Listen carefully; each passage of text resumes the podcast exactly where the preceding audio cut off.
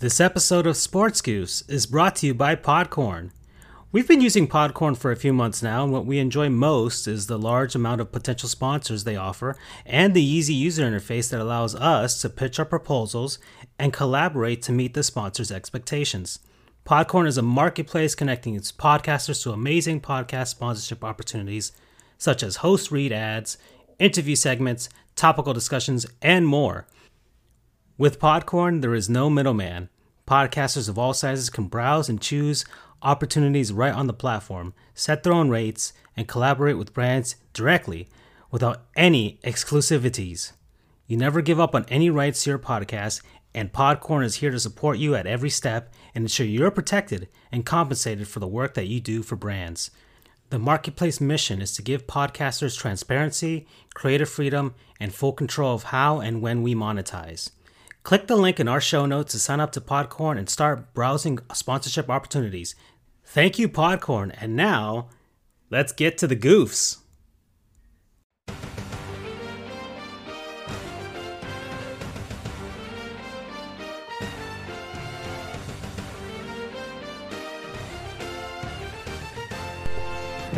All right, let's let's lower that music down. Hey everybody. Welcome. Sports Goofs, number 96. Yes, indeed. 96. We're millennials now. Yeah, 1996. Good year for the What were you doing in 96? I was probably playing Sonic 3D Blast on my Sega Saturn. That's probably what I was doing. Or watching Rocko on the TV there. That's probably what I was doing. One or the other. One or the other. And uh, yeah, the, well, the Panthers are doing well that year, and they're doing well tonight. They're already winning. I'm not used to the Panthers being good.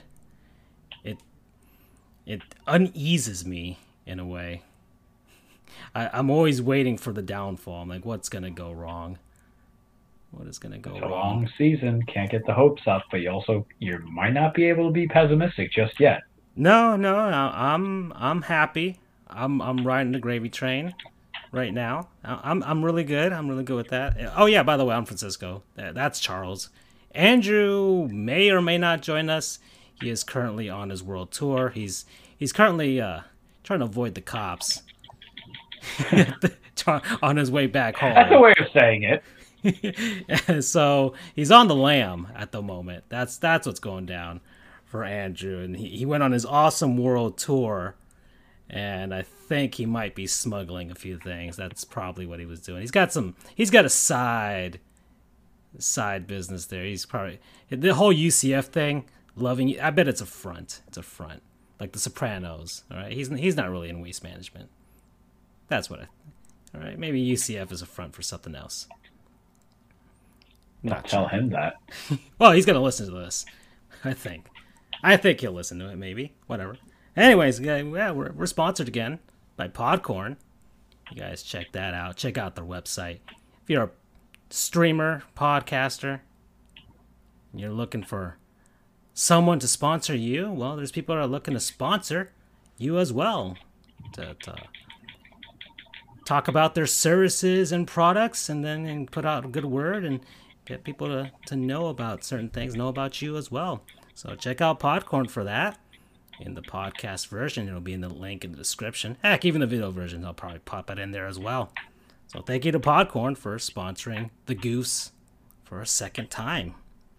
They uh, Thank you, Podcorn. they they approved of our last episode, so you know I. I forgot what was the offensive thing that we talked about last episode. I don't know if we talked about child Oh, soldiers it or was- something. it was- sure. It was Callaway. Ah, yeah. It was Callaway. That's it was right. um it was him. It was there, there's one more. Oh, it was the unpaid internships and choice Yeah. words were said.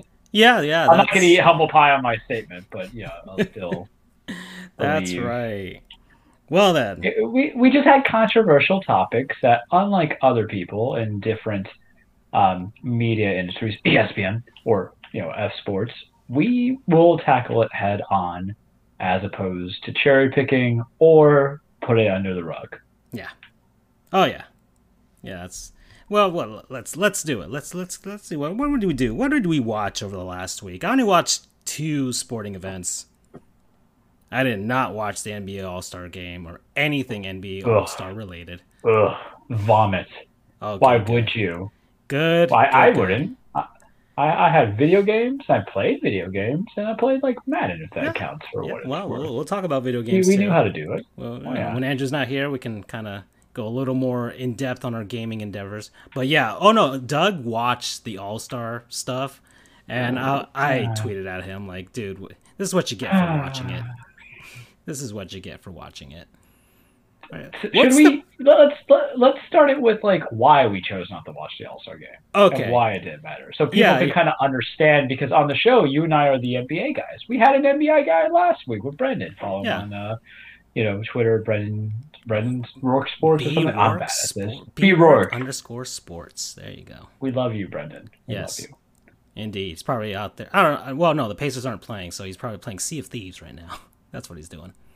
That's what he's doing. Okay, yeah. All right. Well, the, okay. Only two sporting events I watched: uh, Washington Capitals versus the Boston Bruins, which is also pertinent to what's one of my topics for the NHL stuff that I'm going to mention that I'm going to present to you guys today. And uh, I wish Andrew was here so I could get his his take on the things that I'm presenting. But that game was pertinent because something went down in that game. It was a good game, a great, great hockey game, great, great hockey game between good teams. But yeah, something went down in that game. And then uh, the Panthers versus the Predators, the first game of that series, and the Panthers won. And like yeah, like I said, I'm not used to the Panthers being good. It is unnerving, unnerving. But yeah, okay. So yeah, let's let's let's just pop into the NBA stuff uh, because there is Ginger Baby betrayed us. Yeah there That's there the is some news there is some news. So hold on, let me find it on my my show sheet. I gosh darn it, where is this? Oh, I this Side note, I feel like too many things have happened within all sports. We have, I don't think people realize it's hard and rare for us to plan anything. And then lo and behold, as we plan stuff, boom goes the dynamite. yeah yeah stuff Holy happens. crap. Yeah. Oh yeah. So much oh. stuff. All right. So NBA. So yeah, let's go. Ginger baby, Blake Griffin. Ginger Baby. Ginger Baby. heads on over to Brooklyn. He's he's on there with the one year veterans minimum. He's gonna wear number two because the other two numbers he's worn in his career are retired in Brooklyn. I was gonna say Jersey, but Brooklyn. Then uh, he was placed on waivers by the Pistons after they bought him out. After after they bought out sixty three point eight million dollars. That's how much they are paying him not to be there in Detroit. And That's a lot, right? that that is a ton of money to to not be in a city. I wish I could be paid that much to not be anywhere. But yeah, the Pistons will be paying him, and yeah, this is kind of like a little tryout for him uh, with with Brooklyn. He's he's uh, if he does well, the Nets can sign him to maximum five point four million dollars. That's as much as they can give him, especially given their their cap situation. But he's still going to get paid by the Pistons 20, $29.8 million. So it really benefits him. He's, he's going to get paid next year. It doesn't matter where he goes. So he might as well just get the pick of what he where he wants to play, somebody who's competitive. Why wouldn't he? Why would he go off to like Sacramento or something like that? You know, I just Do you go- think there was bad blood between him and Doc? Because Doc likes to collect pieces that work with him. And even though he is definitely not the same player that he was when he first started out with Doc, Philly could definitely use that kind of power forward backup center because who do you have behind Embiid but Dwight Howard, which we know is not sufficient at all. And when you think about it, Doc's the guy who made Blake into who he is as a uh, spot up shooter because before that, Vinny Del Negro was all like, "Oh, just dunk it as much as you can," and every other person that was there. So, do you think there's bad blood? Blake seen, and I, I, I'm just right now saying it so it doesn't bite us in the ass. I'm speculating. Speculation is bad, but damn it, sometimes it's fun. Do you think he he has a little bit of that you know that King Petty in him to be like, because uh, you gotta know Philadelphia had to be asking for him, right? I guess it depends on what happened when he was when he was available to be a free agent because he did not stick around with Clippers. He went off to Detroit. Well, he was traded. uh, oh, what, that's a year that's into right. that contract. That's right. But was was Doc because was Doc Rivers still the GM or was he stripped of his duties at that point? Because that's what regardless. Because if, regardless, the NBA pool is so strong that a coach doesn't necessarily have to be a GM. But I think he was. I think well, well that's the thing. He he if Rivers was the GM and and he made the move, then yeah, I would think there's some there's some tiny bit of beef there. But if not, then it wasn't his call because Rivers was the one who lost the GM duties. Mhm. So I wouldn't think that that he would that probably wouldn't be a thing. But I don't know. I'm probably I, I don't know. I, it depends on We're just speculating. yeah, what what was his options in this mini free agency that was in? Was because if Brooklyn was the only Basically, calling, then Every team in the East that wasn't, you know, a, a low tier team because he. I know his specifications was they want to contender. Side note: Can we just say this right now? How bad of management are like I know full rebuilds and I know full blowing it up, but um, the way that Detroit is just screwing. Well, I I don't even. I don't want to say screwing their fans over, but they're making uh, the former Sam Hinkie for the Philadelphia 76ers. He's kind of jealous of the way they're just blowing it up because man, man, oh man, they're doing all this stuff. They're not getting anything out of it. They had Drummond. He's over in Cleveland even- now. He's going to be heading yeah, out. but but those teams didn't even do anything when they had those guys. Maybe it was just like a preemptive, like, oh, this is not going anywhere, and we're paying these guys a ton of money to just sit here.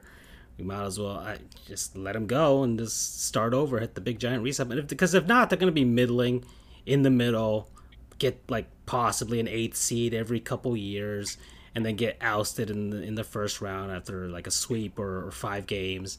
And and where's that? What's that going to land you in the draft? Nothing. Exactly. So, Nothing.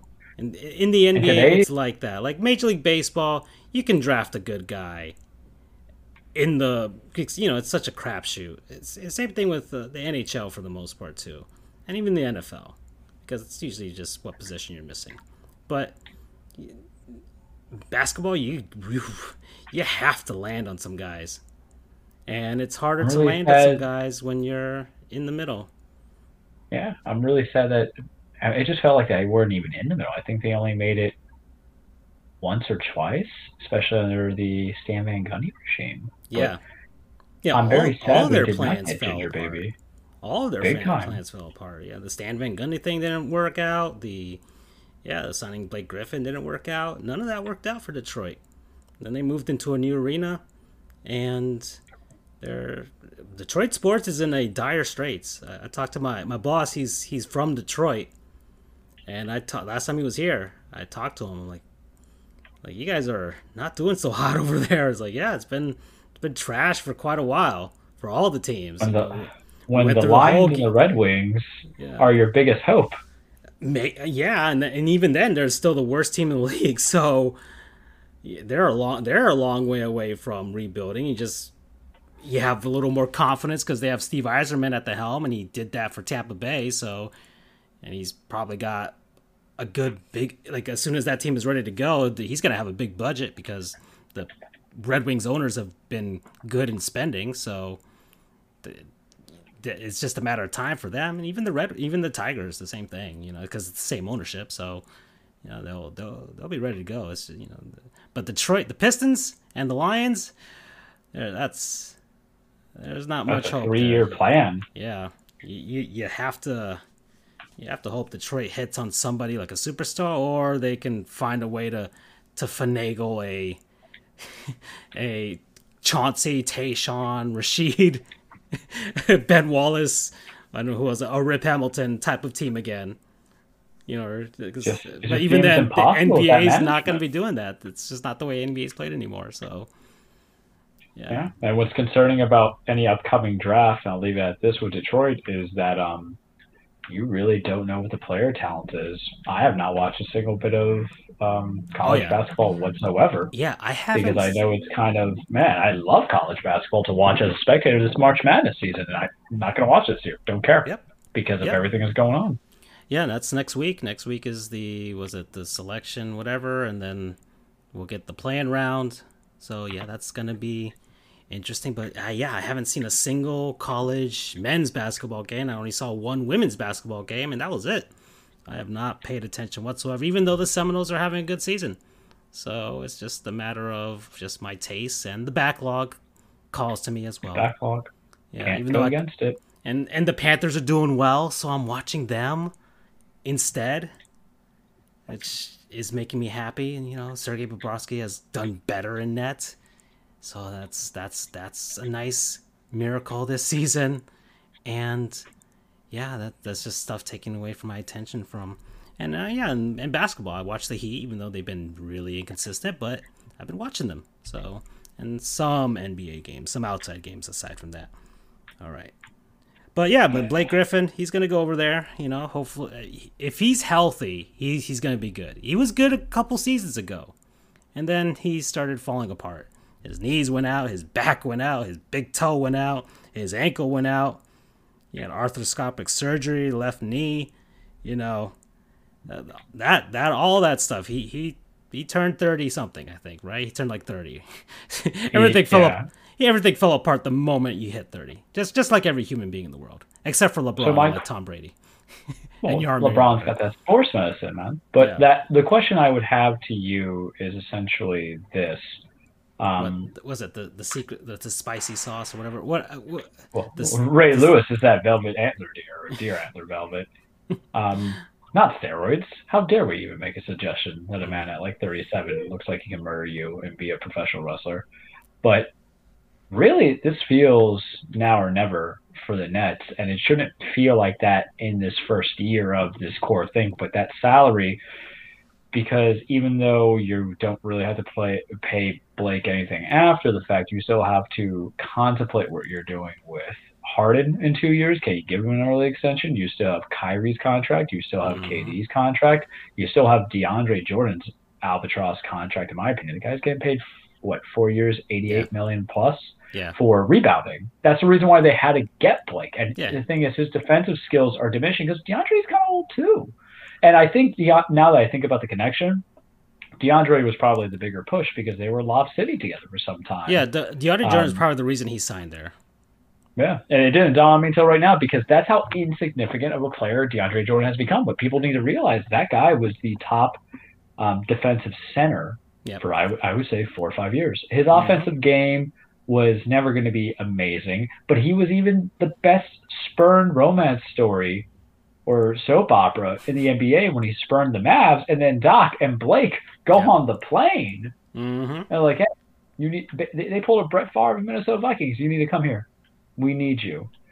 But I mean, I'm obviously disappointed. Granted, I was in the very, very small minority believing that he would help out, but it, it's the idea of not him. I would never say that he was the missing piece of the puzzle, but I viewed him as a puzzle cannot be complete without all the pieces in place. That's how I viewed it. And also, I'm just very anti Kelly Olynyk, especially when there's a certain other center slash power forward who now may not be on the team, and we'll see if we can reserve that for Andrew. Oh boy, yeah, his insight on it. Oh, so it's we'll kind of like I hit myself in the butt, and I don't want anything to do Andre Drummond. Just I'm just saying that right now. Yeah, don't want that contract. Don't want that. He's young, but I don't want that contract. I need a big with an offensive touch because I'm envisioning the second unit. That's yeah, all I. Andre Drummond's a he's a, he's pretty efficient at what he does, but he's not going to give you a lot of points. He's good at everything else. he's a really great player aside but he's what going to give you what 10 points, 12 points a night maybe? Maybe. Depending if you're playing a team that has a small really playing a yeah. power forward at center, maybe you get 14 15 cuz he he can't shoot at the free. Uh, at the three, and he can't shoot free throws. There's my uh, lifts kicking in there. I didn't know I have it till now.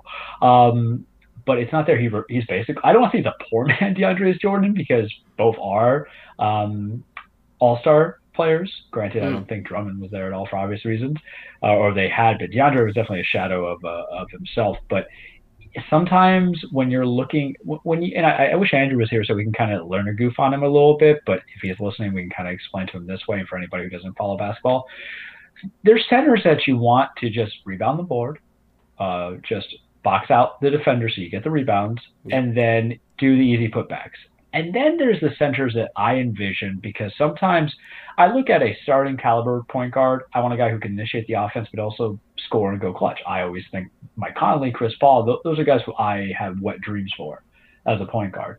The same kind of goes for a center on the bench who is taking over certain things, who kind of shoot the ball very well.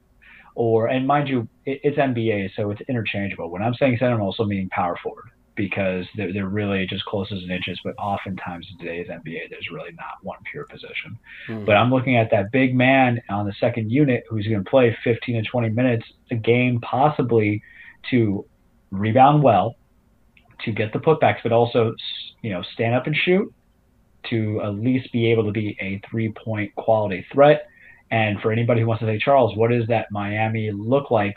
Comparison for you, it's Chris Andersen obviously yeah. not the digital child porn yeah, that's on there. Yeah, but when well, I say, yeah, but when I say why it worked is that team became night and day because they were still going through the movements, they were going through the gripes, but the way he kind of played out. And, and today's game, I'm sure there's other former people, but that's what I mean by it is that when you're looking at that second unit, you don't want the same quality caliber person starting in that second unit to that degree. So you don't want somebody who's like your Bam well, it really is Olynyk because Bam and him shouldn't really be sharing the same floor, but whatever. You got to work with what you got. But it's like you want the opposite to a degree of what Olynyk is on your second unit. So, because the defense has kind of concerned us when we get to third and fourth quarter, we know that. But I don't know what's out there to kind of take a chance to fix our big situation because I think it's we don't have a good defensive big who can score off the bat, and we're not going to give precious time. And I'm just like, just give me my precious, right? Mm. And now with the uh, Meyers Leonard controversy, uh, he, uh, man, if he's there, uh, he'd be things. very lucky. Maybe that opens up some things, you know. Maybe, maybe we'll see. Well, what, what's the G League for if not looking for new talent? And what team knows best how to get talent from the G League? Miami. Pat Riley. Oh yeah. Right. Let, us just call it that. But you didn't watch the All Star game. I didn't watch the All Star game. No, I just have the little tidbits here. LeBron, Team LeBron won again, four straight seasons uh, Giannis won the. Well, they did name the, the trophy after Kobe Bryant. We did talk about that when when uh, Kobe passed go. away, so that they, the trophy is named after him now. And did you the, see Kyrie's um, push about re-changing from Jerry West not being um, the logo? Oh yeah, we talked about that, ago. but I, I, it, yeah. it doesn't. It doesn't have that same effect, but I can get it where Kyrie's coming from. But the problem is, is that there's been so many great players in this yeah. generation of basketball, and, and, and I'm saying last 30 years. And, and if you're going to change the logo if from Jerry West to anybody, I would think it'd be Michael Jordan. You know, gotta be Michael. But of course, his most iconic symbol is for a company, so that's the other thing. I mean, I know this sounds terrible, but I'm gonna say it too. If you don't do a player, you should do a coach, and the only coach that would make sense is Phil Jackson. And Zen Master's just, a dick. Just Phil but, Jackson but, with his, his, his arms crossed and just like, and you can and like the little silhouette of his glasses or something. But but with the most, but if you're listing out the best of the best in basketball, and I understand and Phil's not out there on the field, the but he played. Yeah, you know he played he has no, all well, actually, no. If you no, no, if you want the the full the full it, oh, Pat the full Riley, effect? because Pat Riley played, he coached, and he won as an executive. He so he's well, he got three rings in all three fashions right there.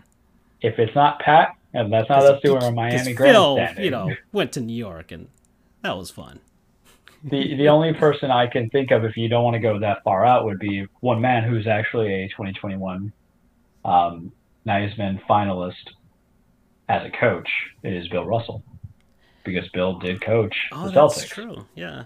Yeah. 69, back, back to back. When, when there was like player coaches.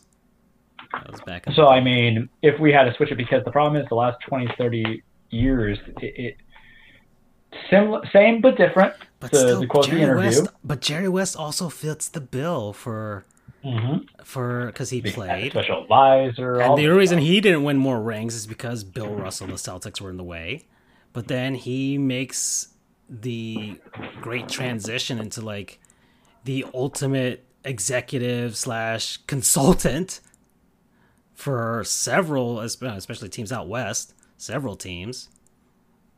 You know, whenever like you're struggling, hey, maybe the Pistons. That's probably what they should do. Probably just get get Jerry West on the line. Be like, we'll pay you whatever you want. I don't care. We'll give you Little Caesars every day, and you fix our team. Well, yeah, or you tell us how to fix our team. So Just you know, you get you get our pizza that has no sauce except for one bite that you take in. get that. There hot you ready. go. Get that hot and ready. But so I know Doug watched it because follow Doug OG on Twitter. You know, Doug just got an don't know his Xbox Series X. There you go. Maybe we'll get him to uh, do the Goof Gaming one day with Yeah. us. Um, but can we just say I'm sick of like the no names for some of these contests? And I'm gonna say right now, I know it sounds vitriol and all that stuff. It's not, but um, the dunk contest, which has I- every year, Let's see. just Anthony the. Simons of the Portland Trailblazers, Trail, blah, blah, Trailblazers, Trailblazers won the dunk contest. I don't, I don't know who this man is. So don't invite people that aren't actually all. the only person I know is named Anthony was Penny Hardaway, and the and that's Yeah. there was a reason his name was Penny Hardaway, because you know. Yeah, I, I, I'm just saying is that I can understand rising stars versus you know currents, but the whole thing was that you're still trying to get people to view there because these. I don't want to call them no names. They made it to the pros. They Yeah. obviously had some minutes starting out, but I'm going to say no names in way. relative to the the uh, the real all stars. It's the equivalent of watching and one dunk contest on YouTube. Just saying Yeah. it. There is no Yeah. because I, think the last few dunk contests I enjoyed, and I didn't Heck, enjoy the Zach you know what? That'd be a good idea. Uh, add one, the top dunkers versus NBA top dunkers. Why not? It's all a specialty show. Yeah. Because half of those guys Let, can't even look. I'm, I'm let's it see right if the now. amateurs, quote unquote, are better than the pros. Well, I think you would agree with me on this. Some of the pros who are winning them dunk contests are not really that good dunkers in the game. Just No. saying it. Yeah. You, you notice the most iconic of the dunk contests have all been the superstar guys that have been Correct. there. Because that's the reason they're superstars. That's, why they're kind of all stars, right? You, you, you have Jordan and, and Olajuwon and, and and then of course Vince Carter, because they were guys everybody knew. They were guys that were just a- absolutely famous and and just really really great at just being athletes. And these guys are great athletes, but you know the superstars are are just another level, another level. I mean, Blake Griffin jumped over a Kia. Uh, Oh, yeah. yeah. Yeah, yeah. Blake Griffin was yeah, Blake Griffin's probably like one of the last ones that I remember. You know? Well, Him, remember Dwight how they try to tell you that Ben Gordon and Zach LaVine were supposed to be these great things? I'm like, meh, their dunks Yeah. were just dunks. I, I think their dunks were probably high scores because everybody gives a high score now. So I don't know how you rate a dunk contest because I'm gonna tell you right now, I'm five foot seven, I now at a buck forty five. I couldn't touch the rim, so every dunk is a phenomenal dunk. Yeah. Two handed jam, well, one that, handed that jam. makes the the Spud Webb one jam. when he won was uh, that's the reason he won because dear God, this guy is tiny baby. yeah, and he's up there flying. But but yeah, I forgot which player was watching it that wasn't an All Star but was watching it and was and was like, this that, that's the reason I, I'll never be in a dunk contest because of the judging. Because Well, it's, I- I, I mean, like there was a whole the LeBron, Dwyane Wade hey. controversy with uh, that guy in the Magic.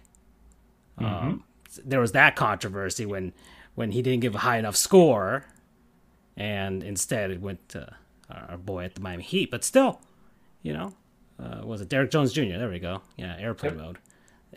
But still, like, it's all it's so subjective. I wish I don't know what what you can do. I don't know if there's like an AI that you can create or something like that to to make it better, but but it's not. I mean, really, It's- fan, you know, when- of the few when- when you I would say compare, like, the-. Cause, 'cause nobody watches the Pro Bowl. All right, so I can't No, tell you any of the events there. But like, the really the only equivalent is, I mean, the NHL has their All Star game, but it's all just uh, like the the extraneous stuff is like the skills competitions and and maybe the hardest shot is there or fastest skater. But really, there's nothing in the NHL that's equivalent to the dunk contest. But the dunk contest is probably the only equivalent to the home run derby, and the home run derby is exciting because most of the big guys go and do it. Most of the big boppers that you want to see do it, do it. So, and you, you get memorable home run derbies. They change the format every few years just to, you know, spice it up so it doesn't get too boring. But like the NBA dunk contest, there's only so much the human body can do before you start I- once again bring in the props and having the guys wear throwback jerseys and stuff like that of other players that they're not even uh, that they didn't even play for their team. But there's only so I much think- you can do. I think the only thing you could do, and I'm not really a fan for if it you can because introduce some Mario the. stuff in there, just have some. I, I'm not against it. You know, You just have Hey, somebody controlling it. Yeah, throw throw throw a beach ball, only- th- th- throw throw a dodgeball at the guy's face while he's trying to dunk, and see if if you land a hit and he still finishes the dunk. if you if they end up getting hit in the face, be like, okay, you're in.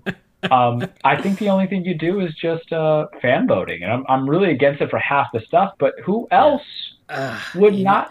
Who is uh, more even the fan voting, it's like, oh my god, some, I I know I know it's somebody's but the, whoever uses the bot to to buy the PS5s and the Xbox Series X's, like the moment they the using it. second they come out is probably going to do that to, to to vote for I, I don't know some scrub on the Sacramento Kings because it's the only time the Kings will win anything. So, uh, I mean, I'm dunking on the Kings this this episode. I don't know. Bad. No, it was after Who- that who the way they you? choked that last game that I saw. That's the reason I'm dunking on them. All right, uh, sorry, Uh, sorry, De'Aaron Fox. I'm sorry. So I don't know why I'm pro- apologizing specifically to him, but yeah, because he's the only relevant player. that's true. Poor uh, poor Buddy Hield. I I don't. Oh yeah, I don't know how to read a it. good season I don't know. too. He was having a good Yeah, season but as you know the problem is you have Luke Walton, and Luke Walton. Luke Walton sat this man on the bench for a bit. Mhm. He was like, "You're a six man now." So that goes to show Yeah. how you can be a good leader when the pieces are in place, and then when you have to build your own team, it's not necessarily there.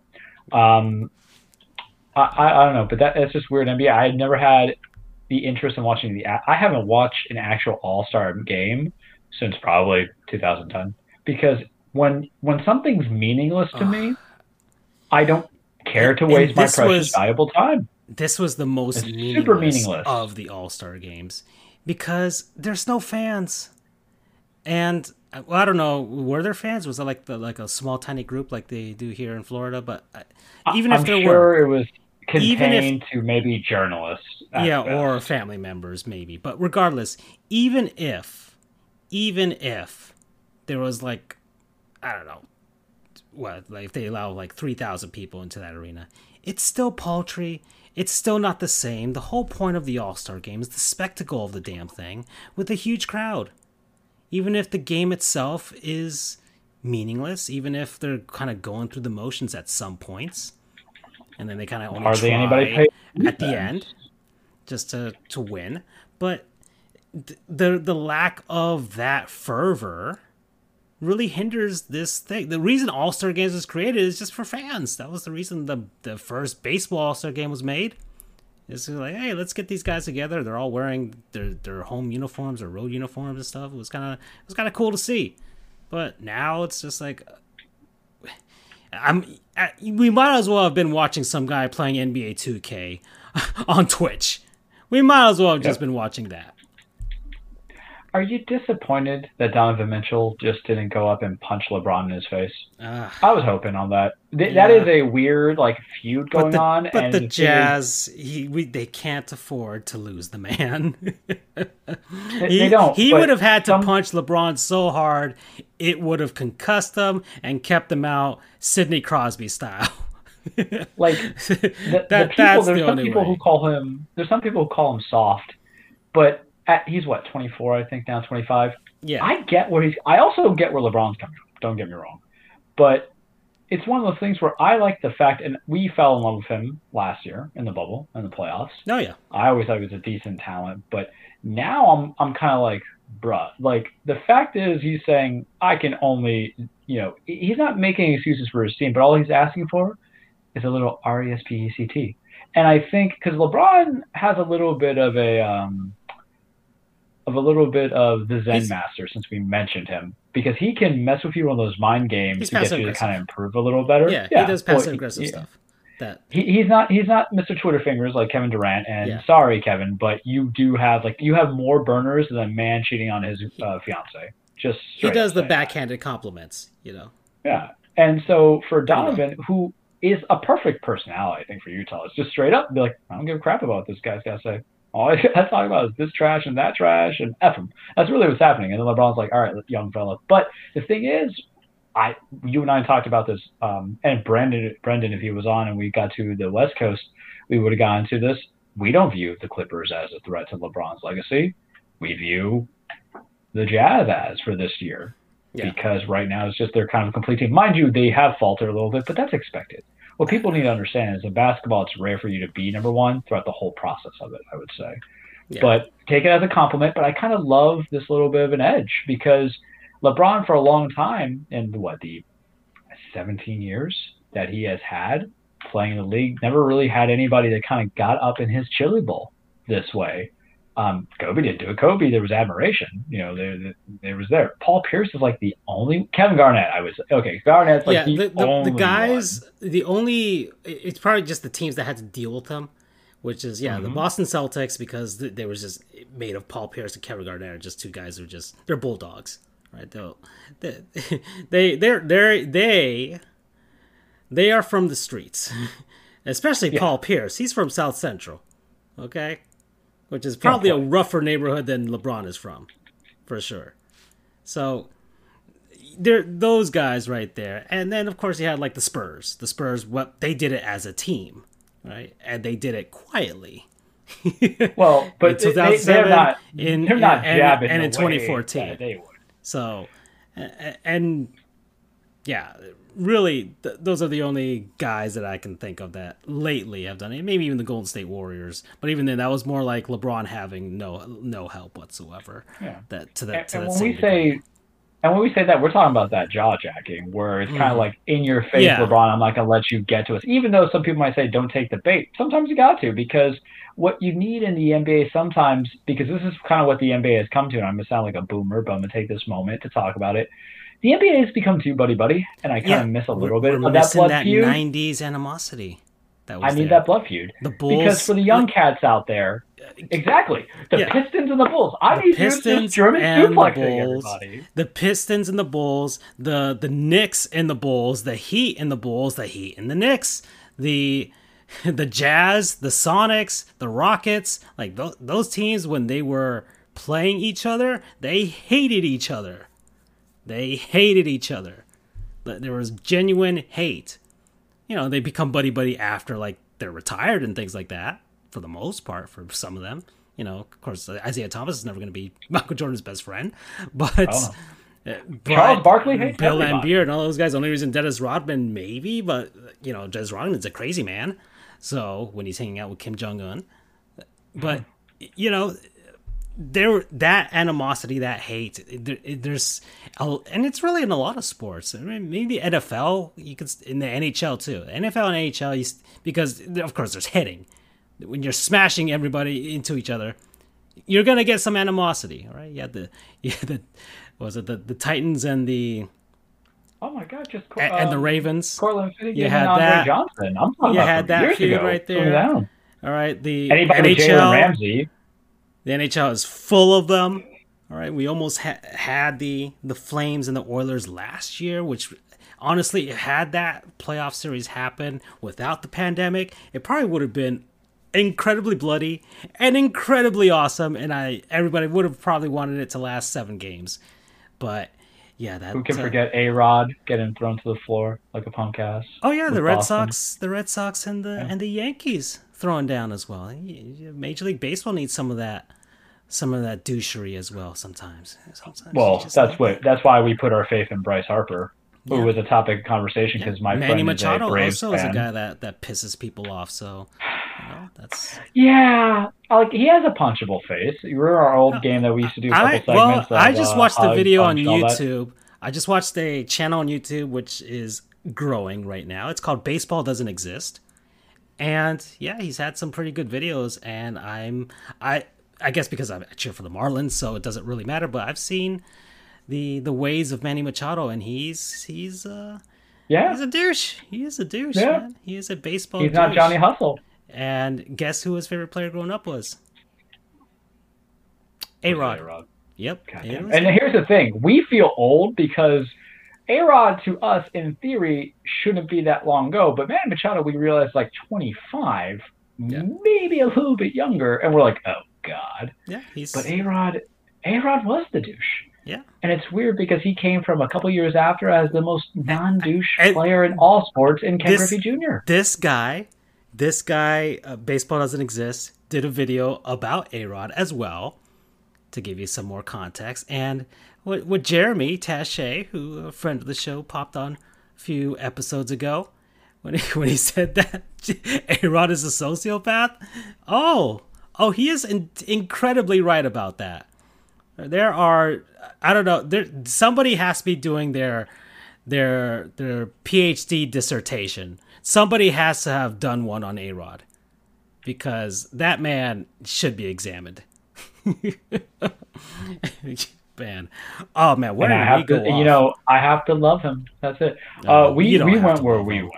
You, but, you, you know, know you don't have. He's you know, they he's the awkward. He's not the awkward uncle at Thanksgiving dinner he's that the, you want to be left look, the, with. The Oakland A's celebrated their 1989 World Series championship, and they had to invite Jose Canseco. Yeah, and he was there, and Mark McGwire didn't show up. You know, of course, McGwire is like the hitting coach for I think the Padres or something like that, so he has an excuse. But of course, even if the day even if they had a day off, I don't think he would have shown up because Canseco was there. I'm sure if the Yankees do a 2009 reunion in 2029 and Derek Jeter still owns the Marlins and A Rod's invited, I- am pretty damn sure Jeter's going to be like, yeah, the, the Marlins are playing. I got to be in the building. I can't show up. To, just have my video at Yankee Stadium, like saying, hey, thanks for celebrating our championship, you know. So, yeah. Okay. What, man, we went off. Where where are we? Well, we this, were talking about NBA All Star and how it's lame. Yeah, well, that's. And so I think that concludes on NBA and all our talk it. there. Okay, let me get a smaller segment out of the way just to just to make the transition here because uh, I think I'll leave the hockey stuff to the second half. So let's that let's works. pop in here. So there's some good announcements for the people who to listen to hour two or presumably hour two and 15 mm-hmm. We got stuff about hockey. We'll disclose to that. Oh yeah, yeah, some stuff. That I'm I'm I'm also kind of hoping Andrew does show up so we can talk about it because he is excited. and for everybody, we we literally don't know. He could just he, sometimes he'll just pop in the whole yeah. time. Like during his studies, he's like, "I'm not gonna be on," it. and then we just hear this dulcet tones mm-hmm. and excited breathing, and we're like, "Oh God, he's here!" so kind of like Candyman. So I'm doing a "You Go Girl" this time. Okay. We we haven't had that in a while. It's Women's History Month, so we we must do a "You Go Girl." I'm hoping to do one for each episode to finish out the rest of March. And this one's a good one because it is recent, it is pertinent, and and she she did some things. Renee Montgomery, everybody. So Renee Montgomery, WNBA, drafted fourth overall in 2009, went to UConn, won the 2009 national championship because UConn women's basketball is dominant, to say the least. That's, that's an understatement. Yeah. So, Omnipotent. Yes, yes, indeed. So she she won the Honda Sports Award, which is the best women's college basketball player in the country. Her final her, her final year there, 2009. She played f- between 2009 and 2020, she played in WNBA as well as some overseas teams as well, but mainly the Minnesota Lynx, the Connecticut Sun, the Seattle Storm, and finally the Atlanta Dream. And keep that in mind. She won 2015 2017 championship with Minnesota. She made the All Star team in 2011. She was the sixth Woman of the Year in 2012. She has done some broadcasting lately. Fox Sports Southeast is a studio analyst for the Atlanta Hawks, and she has her own podcast, Take Line Podcast. So we don't compete with her, obviously. We're, we're at the bottom. We're at the abyss. If she would like abyss. to join us, yeah, and we appear, we grace we grace her and her excellent podcast with our presence and misinformation. We'd be happy to do that. Indeed. So but yeah, late. This is this is the big power move that she's made. She's now part owner of the Atlanta Dream. Much congratulations.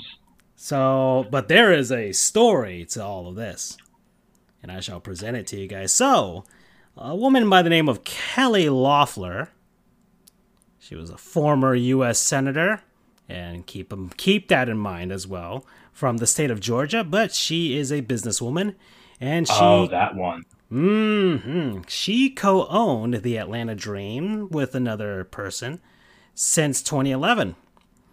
Now, a lot of things went down last year, to say the least, as well. It's so but, weird to say that we're out of 2020, but I realize we're in March, and we're not even just in early March anymore. Tomorrow's double digits. Yes, yes, indeed. So things went down last year with regards to the virus, but also with regards to social justice in the United States. And so the Atlanta Dream players, who are mainly black, African American, they were openly eh, for the cause of, of the Black Lives Matter movement after George Floyd was murdered. And so Kelly Loeffler, the co owner of the Atlanta Dream, had an issue with that. Now, Kelly Loeffler was, at the time, a U.S. senator. She was a, she wasn't elected, by the way. She was appointed to that after I guess some dude died, and so she had that seat in January of 2020. And my, man, this is this is quite a way to lose your Senate seat in less than a year. There should be a movie. Was it How to Lose a Guy in Ten Days, whatever? How, how to how, how to lose a team in ten days? How to lose a team? How to lose a Senate seat in ten days? I guess. Well, anyways, Kelly Loeffler, uh, she. I'm not gonna get into politics too much.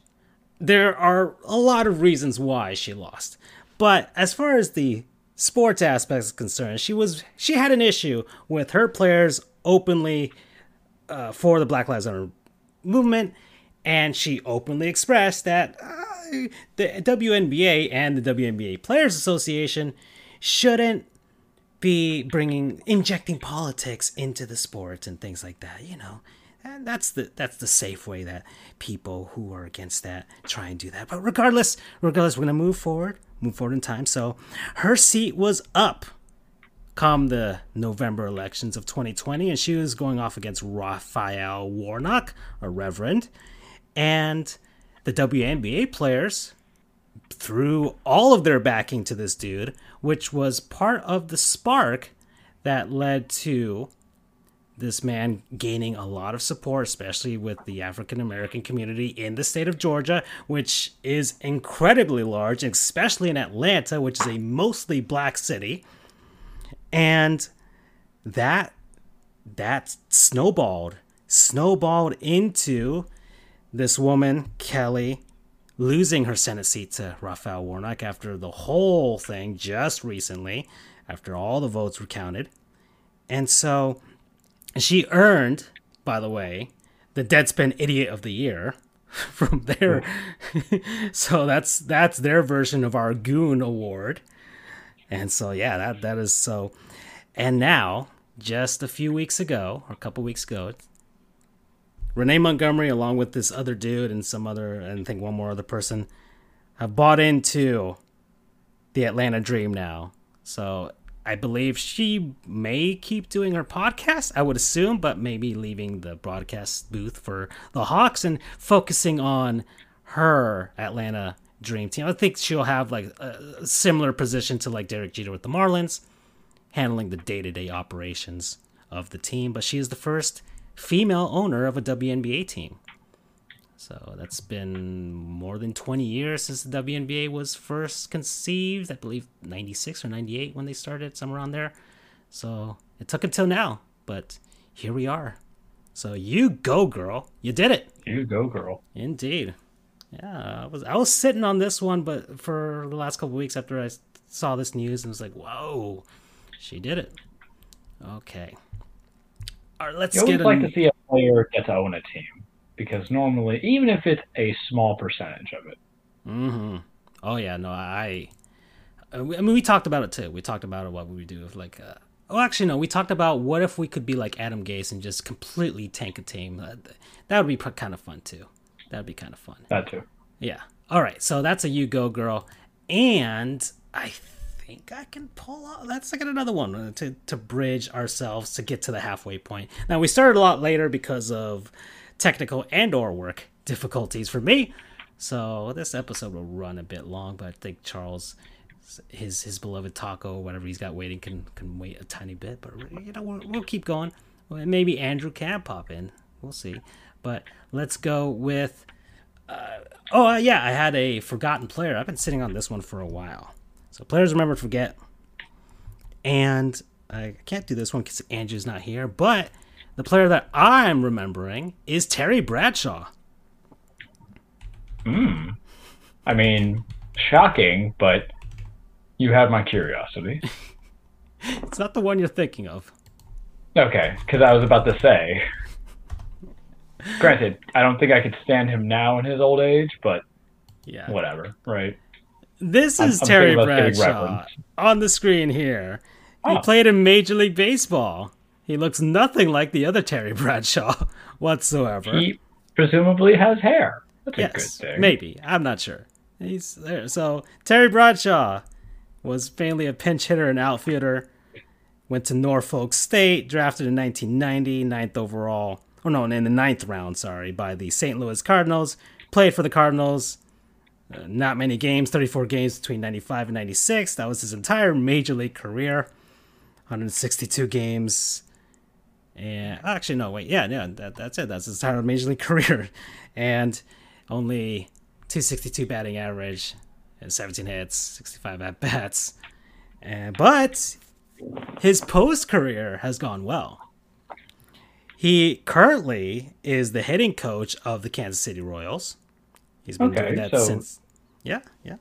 There's some prospects there. How yeah. long has he been doing it for? Yeah, well, the Royals just uh, flipped for Andrew Benintendi as well. So that just I don't know um, well, I guess they're, they're, they're looking towards the future there. But okay, well, he's the hitting coach since 2018, but he's been with the Royals staff since 2000. So he's been on that team for a long while. He's been through so all he's of got the a World Series ring, and that's what I was going to get to. He won a ring in 2015. He was the minor league hitting coach or the minor league hitting coordinator from 2013 to 2017. So some of the guys that were on that 2015 probably passed through one of the teams he was on or during or saw him in the minor league system. And so he helped develop those guys and now he's up in major leagues and we'll see where his career takes him after this. But there you go terry bradshaw 2015 champion. All right we remember you dude. We remember you hmm okay well there's only there's eight minutes, and I can stretch my hatred for Sonic Lost World for eight minutes. Well, okay. Side note: Andrew messaged us saying that he's parked and can talk for a few minutes. So, do we want to do the Andrew cameo? Maybe have him tell us what the tour of the islands looks like, if what? he's available. Well, whenever he wants to pop in, I told him whenever he wants to pop in, he can pop in. I, so, I will message him. so, well, anyways, it's kind of like a vampire. You need permission to. This is a kind of a like a non-sponsor, uh, uh, well, an anti-non-sponsor, really. Really, that's that's what this is about. Because, Andrew, you here? Yes, I am. Okay, I hear you faintly, but you're there. You're there. So you went on your awesome grand world tour. World, quote unquote, but yes and you did show us some some pictures of your beloved UCF. I didn't call it a front for drugs or anything earlier in the show. No, sirree. uh, you're gonna die later, but okay. oh boy. So, anyways, uh, and of course, you you you got to sit down and lounge next to the uh, next to the beach, listen to the ocean waves crashing along the shore. So it was lovely. It was it was much needed. So you Getting, went to uh, was it you went to Indialantic, right? Yep, Indialantic. Indy Atlantic, uh, Florida. Which, for those who don't know Florida or or kind of know a little bit about Florida, it's right next to Melbourne, which is north of Charles. about Mhm. an hour or so west, sorry, east of Orlando, Mm-hmm. more or less. So, all right. Now, you went to UCF. Any sort of, I- I'm sure you visited or, or looked around the facilities for your your sports, but you did see a softball game. So, what did you see? Well, uh, number, I believe, 22 UCF face off against number two Arizona, the Wildcats, and uh, we took them down. It was the end of a extended winning streak and an even more extended uh, streak of not being shut out. We took them down 2-0. Um, it was definitely it was a very tight game. I will I will say that. Um, you know, it was a few timely hits that. Well, I was I didn't see the first run because it happened as I was walking into the stadium. Um, but I am under the impression that it may have been due to an error because I saw um, there was an error on the board and there was a run. But anyway, but it was it was a tight game. I think Arizona had like three hits, three or four hits. UCF had three or four hits. It it was tight, but UCF eked it out. They got it done. Uh, they pulled off what they needed to do and took down number two. So that's a huge resume booster um, going into conference play in a few weeks. Mm-hmm. And they've got a nice skylight at their ballpark because it's got the football stadium in the background. Indeed. Uh, the softball stadium is located southeast of the stadium. Um, it's got a every everywhere you look at UCF is very pretty. Uh, and I'll show you guys some more pictures of what I took. But uh, some guy said that USF is prettier than UCF. Having seen both campuses, trying to be as unbiased as possible, there are areas that that USF is prettier in some regards, but overall, it's definitely UCF hands down. Hmm. Okay. Anyway, Well, we all know it's better than UF. They're all better than uh, UF. Yes. Okay. Uh, well, well, so far we've talked NBA, so you don't have to worry about that if you're gonna stick around for that. And we're about to hit the halfway point. If you want, we could do a non-sponsor early, so you can at least get that in. Uh, I have just a few minutes, so I'd rather get off my chest what I need to get off, and then head off to. Is it Gottlieb's. Goons? Yep. Okay, well let's let's head on over there then. Let's let's let's do it. Let's let's get it over with. Uh, Meyers Leonard, everybody.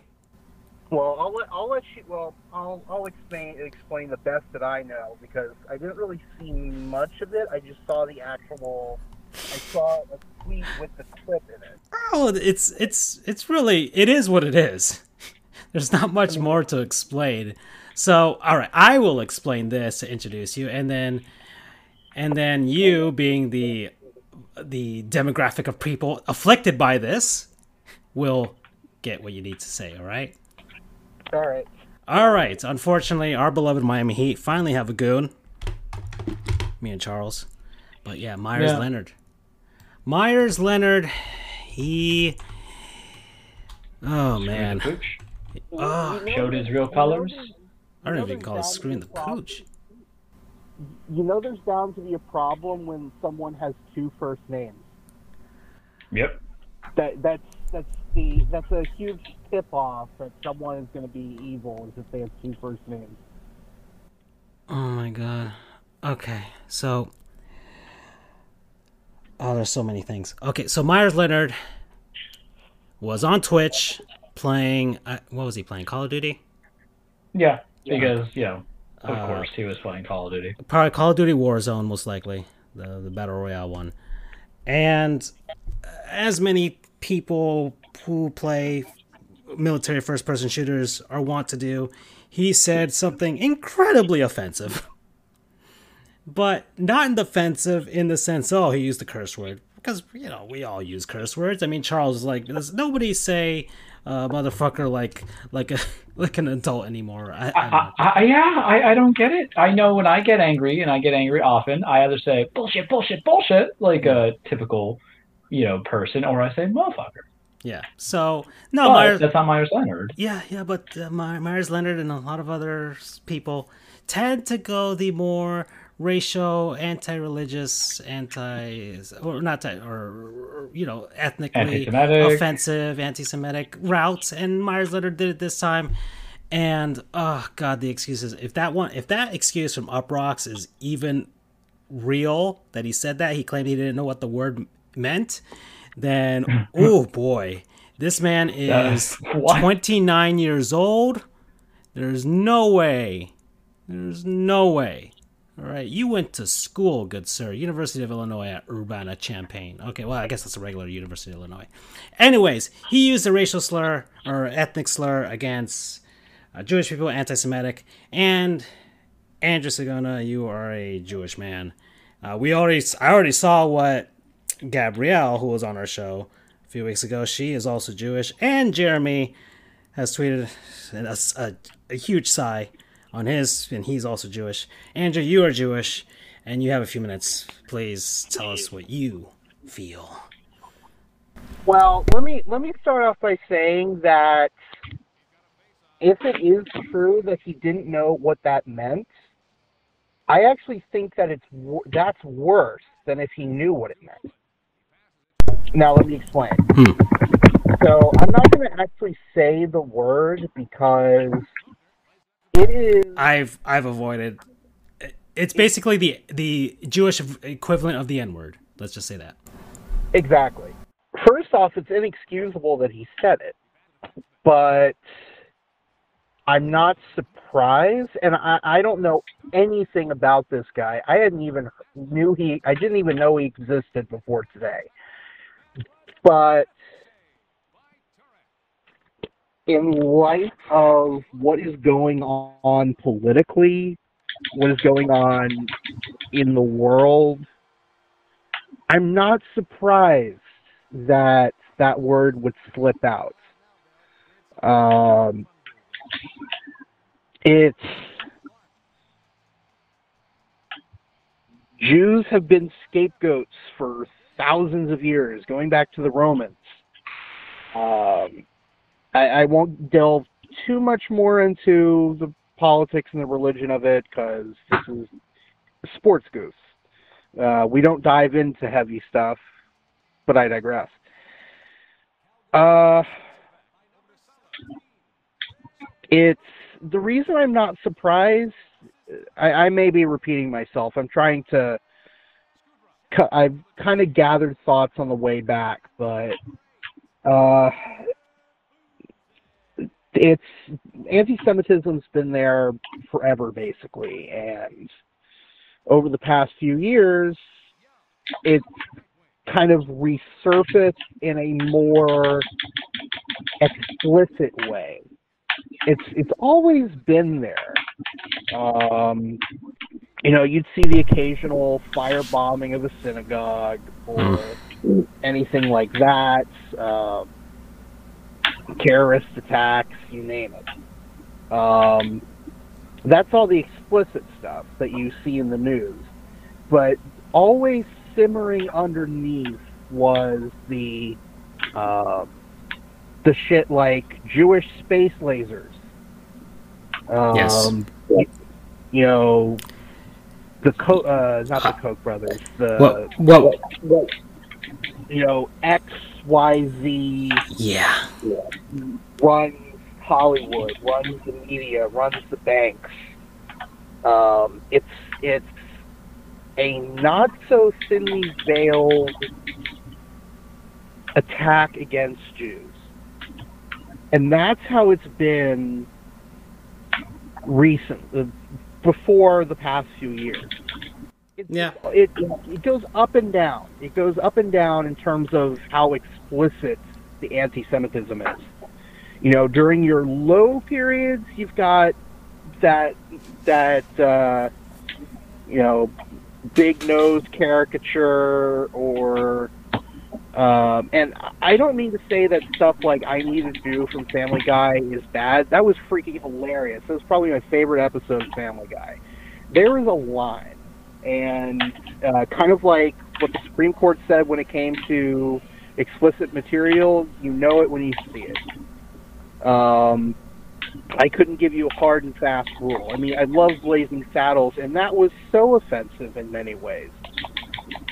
Um, but this is not that. And it's the fact that it's so explicit is not that surprising. I mean, look at that NASCAR dude last year who used the N word on air, or not on air when he was streaming, or it Mm-hmm. it it, it happened. It it sucks that it happens. It shouldn't happen. Um, and the reason why I say I'm I would be more concerned if he didn't know what what it meant is because that means that it's starting to seep into the subconscious. The uh, it's becoming an accepted, a more accepted Yeah. way of Or it's- speaking in society. Or it's been thrown around so freely in the first person shooter online community that you know It's like um, it's been null it's Desensitization. like it's it's it's way to describe numbed people to it. I don't know. I'm not even sure. Yeah. desensitization Mhm. is That's a better word. problem. You know, it's like the the R word. Um, that is highly offensive to people with disabilities. Um, but it was thrown around so much. Hell, I heard kids in middle school using that word. Oh yeah. Or uh, Black Eyed Peas, "Let's Get It Started." The song was actually originally called "Let's Get Yeah. Forward." Mm-hmm. people with disabilities are starting to kind of pull that term back into it is a derogatory term. Same thing with with black people. They're starting to pull back the N word from being so desensitized that you could just that white people just throw it around all the time. If Mr. Two First Names doesn't know what it truly meant and he just thinks of it as some kind of insult like uh like like you said motherfucker you Yeah, douche. Yeah, douchebag. Things like that. Yeah.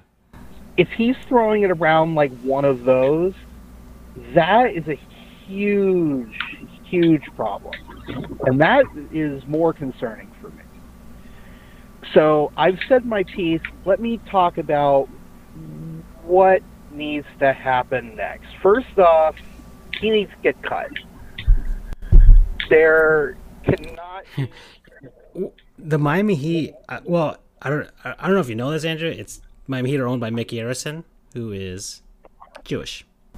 That was another thing I was going to talk about. I forgot to mention. He picked he picked the wrong market to use that slur in. If Welcome to Miami. in- Have you ever been to Miami Beach? if he was in uh, Oklahoma City, there are no Jews in Oklahoma. Utah. It's, it's all Baptists in in Oklahoma City or Yeah. in Salt Lake City. That's the Church of Latter Day Saints. Yeah. There are, there are obviously there are Jews everywhere, obviously, but when you look at OKC or Salt Lake City, then you look at South Florida. Yeah. The only the only other worst place would have been like New York. Exactly. Uh, for those who don't really know the, demogra- the demographics, once you hit like Miami Beach and everything like Aventura North, so we're talking North Miami Dade County, that's all Jews. There are Jews everywhere. You know, in at Miami Beach, you see people wearing. Uh, Not one synagogue in Hialeah. as far as I know. but like in Miami Beach, you see people, and it, it, it Oh yeah. the first the first time I they're wearing kippas, and yarmulkes. Uh, they're wearing uh, Yeah, on Saturday, everybody's walking to and fro. Yeah.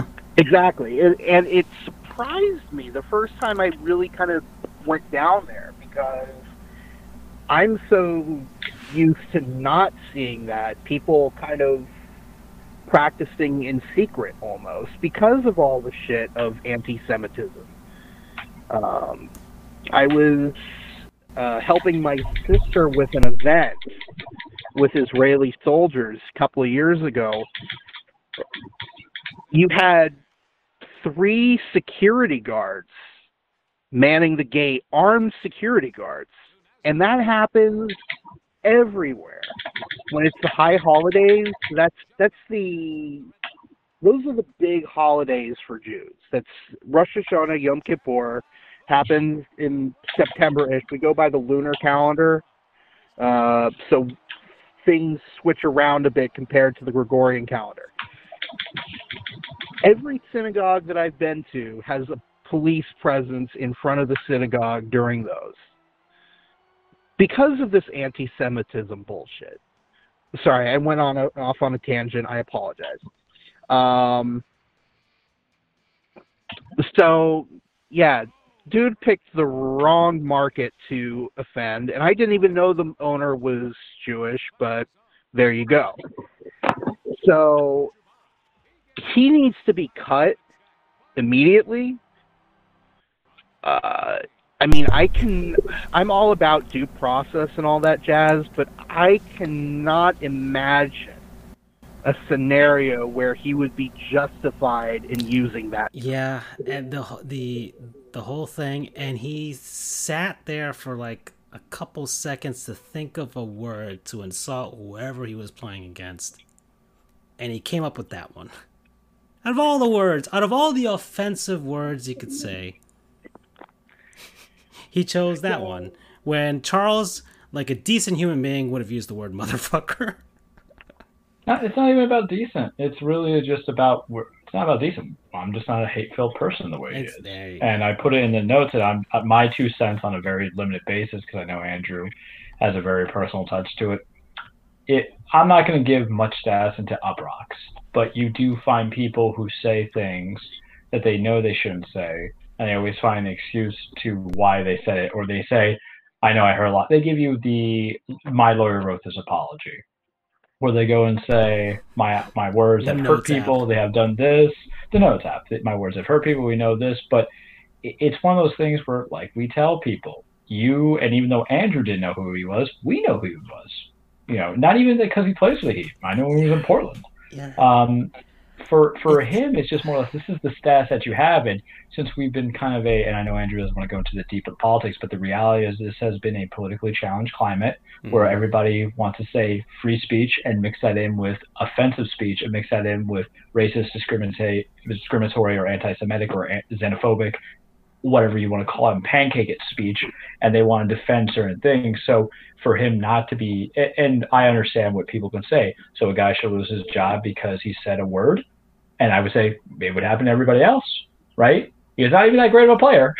Yeah, that, exactly. Started that up right there Yeah, I forgot when was the last time he played. it- I, don't, I don't even remember. So it, it's about accountability and I, I can think of all the anger and all the rage because i'm not perfect. No one's perfect. And when i'm insulting somebody um, and the words that might come out of my mouth but it definitely isn't um, the k word it ain't the n word it ain't the f word it ain't any of that stuff that comes into it. You know i like to use the universal word of mother you know go from there. My mfers but to say something like that live coming into it is who you are. It's what you say in the home. And you have status. You have something that the three of us do not have right now. We will be better than you, Meyers, maybe, hopefully. Jimmy Butler, come join our show. Please follow us on Twitter. Um, FJOJR, Jeffrey Hollis, Charles the True, follow us on Sports Goofs. I always have the plug. It's great. But Mm. we, three men, same age, same age, 31, 33. Yeah, we're, we're within the range. He's We would have gone 29. to school with this guy. Yeah. We're we're in range. We're educated. We go from the stuff. Those words ain't ever going to come out of our mouth, right? Because that's not who we are. So don't give me a BS reason. And listen, he'll probably, if he gets released, someone will pick him up because it's the nature of the business in all sports. Because it's a very "what have you done for me lately" thing, and if you're a need, you're needed.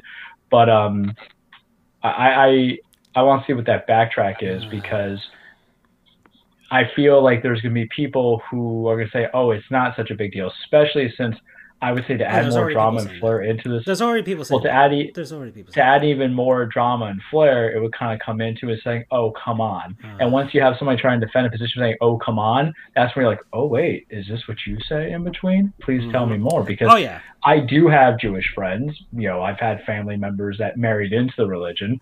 Um, everybody has their own kind of uh, touch to it, but it's not so much of a. It's a representation of, of past harms, and you should let it go. There's current issues going on right now. So I don't. I, Oh, you know, oh, you yeah. do it. So, Wait, can I interject really quick? go ahead. Of course. So I just saw apparently NBC Sports put out a an article talking about this, and it's making my blood boil. Which Oh, boy. is in, impressive considering that my blood was already simmering because after all this. Oh, NBC. This is why you're losing your freaking sports division. So here it it puts the quote. It says the quote in bold. So it, the quote is, "Fucking cowards, don't fucking stipe me, you blank bitch." They censored. Uh, yeah, they censor every other word except the offensive one. Oh my god. Fuck. there, there we go. That is, that's the problem here. Oh my god. A nutshell. I'm not even. I, I was gonna. I was gonna search for it, but I sure as hell I am not now. I'm glad I looked at it on my phone. That for anyone. Okay, we already got suspended on YouTube because of the NHL. I'm not gonna get suspended for this. NBC Sports, you're not taking us down for that. So, again, For all the shit that I talked about them about. That's the that's an extension of the issue right there. Oh boy. There, again, I'm going to bring my journalism background into this. I love when I can actually talk about shit that I know. One of the golden rules, not golden rule, but a big rule in journalism is do not use derogatory language, slurs, curses, anything unless it is absolutely necessary to the quote. It has to be like not a shadow of a doubt. When in doubt, don't use the word. Either blank it out completely or censor in some way, like F Yeah. blank uh, F asterisk asterisk asterisk ing. that is acceptable. But they didn't censor the actual derogatory slur. They somehow think that fucking is is more offensive than the actual slur. That infuriates me. That is somehow even worse than his asshole using the term in the first place. And ultimately, that is the point here that I've been making for the past God knows how long. Uh, And it, this confirms it to me. The term has been desensitized. And that is scary. And it takes a lot to scare me when it comes to problems in Judaism because I'm used to all the anti-Semitism shit that comes out. I mean, it's it's kind of hard. Can you guys imagine if you went to what would you say is like the most holy day of Christianity? Uh, Christmas or Easter. Okay, midnight mass. for Christmas. That's okay. Oh, okay. Imagine, All right, well, imagine if shows you how much I've been to church lately. Your boy doesn't practice nada, so I can't tell you. imagine if going to midnight mass or Easter or any other big gathering that you had to have police presence. Yeah. In front of in front of Jewish schools, you have fucking fences and barbed wire. Uh, I I know all that shit, and yet somehow I am beyond shocked by what NBC Sports just did. And that, like I said, it takes a lot to surprise me about stuff anymore. I, I it's funny. I have a I have a Team Israel hat from the 2017 World Baseball Classic. It is collecting dust in my room. Well, I'm scared as that- hell to wear that outside. yeah. and I, I mean, I, I, I have to go in a minute, but I just pray. I pray to whatever God there is, whether you believe it or not. I, I pray to. I don't even pray to. I don't even forget the gods here. I'm praying to the powers that be to actually take a stand and don't let this go any further we it was great this past year we had black lives matter and it was amazing and so important and there is finally finally seems to be some positive movement toward helping uh, making things better for black people bipoc black indigenous people of color. It's, still a long way to go and i'm not saying that we fixed everything because of the protests this, this summer this past summer. But for the love of god please have something like that for jews right now just in the past year we had nick cannon Yep. basically saying that Jews are the devil or whatever the hell he said. And then who the fuck was that Philadelphia Eagles player? The Yeah. John Jackson, I think. No, I think it was uh, Stephen Jackson from the, the NBA player that was. No, there was someone else. There was, Uh, there was yeah, but player no, I get what you mean. No, I, I that said remember. the same said the same fucking shit as Nick Cannon. Ice T speared that same bullshit, and nothing happened. I'm hoping that maybe this time something will actually change.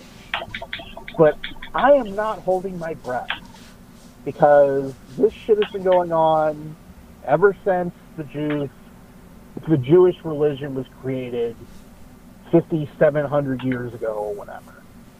So I'm not holding my breath, but God, I Yeah. I just hope that there's a, a, a JLM movement, if you will, because, like I said, this the term has become desensitized, and that's the beginning of the end unless you nip it in the bud, and that starts with this asshole getting fired, no team picking him up. Make it clear that you don't stand for this shit. Make him do more than just the little stupid public apology that probably his lawyer wrote for him. Make him go to talk to a Holocaust survivor like that football player did. I mean, Ray Allen, Ray Allen, who you know played for the Miami, and I did a Let's Haul. We You love Ray thing. Allen. He he would because he was so moved by the Holocaust Museum. Every time he would be on a different team, he would make it a point every time they visited DC to face the Wizards to take his teammates to the museum. Thank you, Ray Allen. You're my real. You're my MVP. Oh yeah, Ray Allen's an. MVP for life. that's an amazing thing to do.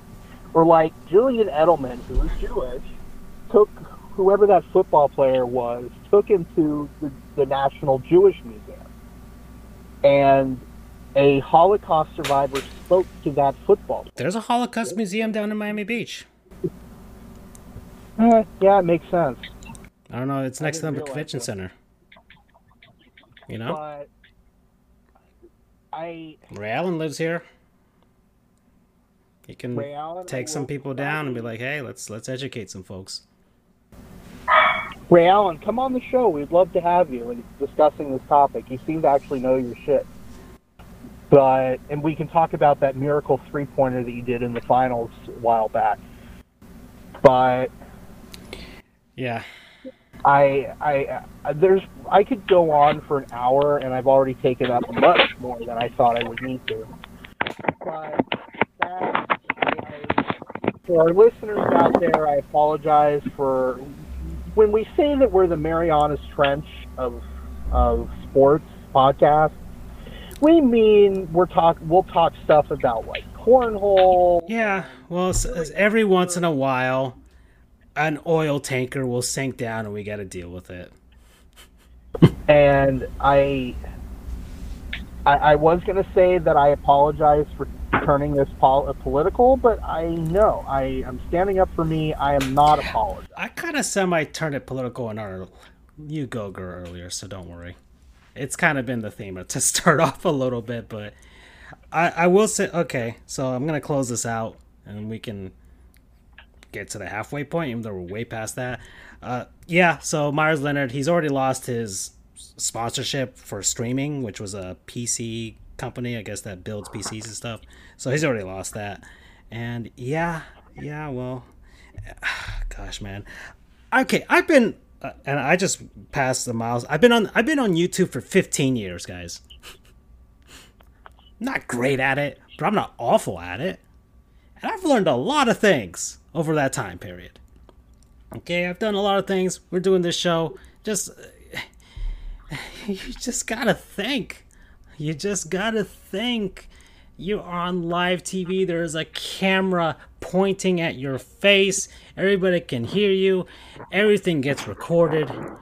You are literally pressing the button to do this. And yet, all of that happened. All right. As much as I hated Sonic Lost World last night when I was playing through that, not once did I call Sonic the Hedgehog the K word. Okay? Not once did I do that. I didn't call him the N word. I didn't call any of that. I just said this game is awful. I hate it. And I was done with it. The fact that this came up in your brain is awful. And you learn this stuff over time. But usually, you learn, you know, from people you grow up and stuff like that. And you kind of get that stuff out of you. Usually, bef- before you leave high school because uh, by that point you need to go out in the world and deal with other human beings who are different from you. Apparently, Meyers Leonard didn't. And even though he's been in the NBA, he's 29 years old. He's a grown ass man. He should know this shit. he's a grown ass man. He should know this shit. Oh my god. And I, once again, I, I uh, yeah, let's, yeah, that's it. That's it. I, I, I'm done. I'm, I'm heading off. I, I appreciate you letting me vent. Um, I'll, I'll talk to you guys more in general, recap my trip. Um, and hey, if anyone who's watching has any questions, you know my Twitter handle. Uh, send me a DM whatever. If you know me on Twitch, send me a private message or whatever. And I am more than willing to go into more depth with this uh, about this with you. Ultimately, I want, aside from this guy, to never play professional basketball again. I want this to be a teaching experience, a, a, a learning moment, um, because the more learning moments there are, and the more people that actually understand what is happening, the closer we get to uh, more equality for Jewish people and ultimately for everybody. All right then. Well said. right, peace out, guys. Adios. Okay. All right then. That that got heavy. oh boy. Eh, You, you can't Gosh resist the darn it. world even though you want to, right? Yeah, gosh darn it, Meyers. Some Meyers things you can't avoid. You, we could have just forgotten you on the bench, and yet you did this, man. Look what you did. Look what you did to our our happy-go-lucky program. Uh, let's let's cleanse ourselves with a word from our non-sponsors. People, places, things, concepts. Let's get this guy's face out of out of the screen here. That we've been enjoying over the last week.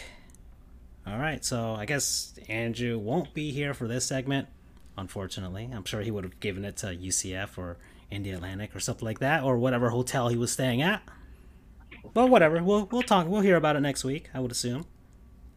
Uh, it's just me and you, Charles. So, All right. Well, you want to start? I- I'll I'll start one, and I, I can copy another one for Andrew because they're kind of like joined in, and then we have a secret one, if you know what I mean. So I'll talk about the secret one in a second. You know, I'm just gonna start with it. Our our lords, our kings, everybody, because I have multiple. But I'm gonna start with this one. The Goofs reunited. We saw each other Friday. oh, It yeah, was nice.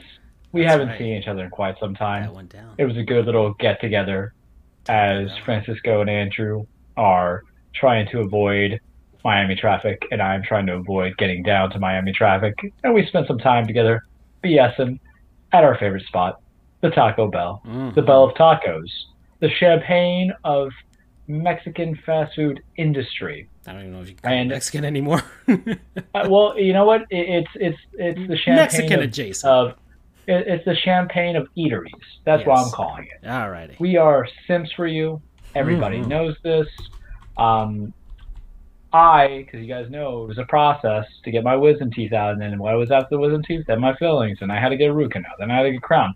So I have not been able to have like a hard taco in the longest time. So what did I order?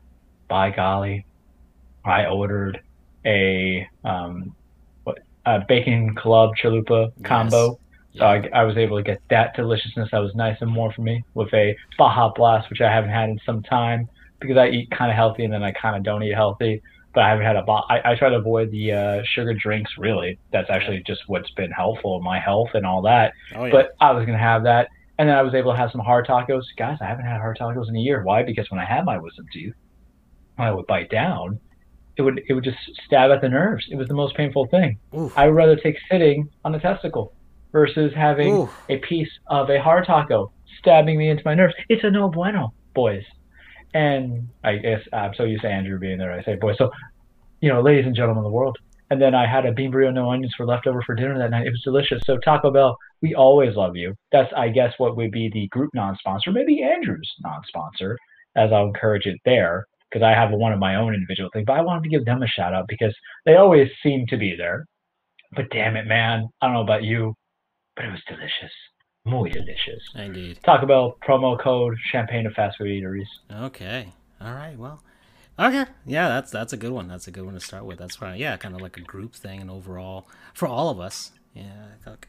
Mine. I'll, I'll do mine next. I'll while you do yours afterwards. But so I went back home to see the folks and the nephew and the niece, and we did. We went to a thing, and the thing is, of course, uh, my non-sponsor this week. Dinosaur Adventure. Ooh. Gu- guys, if anybody's been listening to the show for a long time or the last almost three years now, we're about to get to our third anniversary in nine days, actually. So, yeah, that's a milestone that's popping up. Didn't even know that. Is that gonna wait? No, that. Oh no, that's next episode's gonna fall like the day before that, the anniversary. Yeah, episode 96, almost 100 episodes. We have a secret guest, yeah, that's an right. OG. Yeah, so Dinosaur Adventure is my non-sponsor, and yeah, guys, I yeah, you've been listening the last three years. I love dinosaurs. I love dinosaurs. I will drop anything and everything in this world to go see dinosaurs. Okay, if if if I ever were to become a father and you know I, my baby is about to be born and somebody's like, "Hey, Francisco, there are dinosaurs outside of the hospital," I'm leaving the hospital and I'm gonna go see some dinosaurs. All right. My, my firstborn child does not trump dinosaurs because dinosaurs are awesome, folks.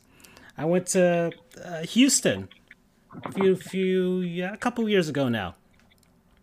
And after I was done with court, I looked on Yelp. I'm like, what is there? What is there to do around Houston? Eh, some stuff. Eh, the Astros are cheats. Eh, wait, there's a museum. The museum's got dinosaurs, and that's immediately where I went. So if there are dinosaurs along the way, there's a there's a, a, wonderful place called Dinosaur Land, I think, between Orlando and Tampa, just just in that yep. I four corridor. There's around there. You you see some dinosaurs. Uh, last time I was around that area, I, I I I had to do whatever I had to do in Tampa for a client, and then I was like, even though it was out of my way, I'm like, I'm gonna go see me some damn dinosaurs, and that's what I did.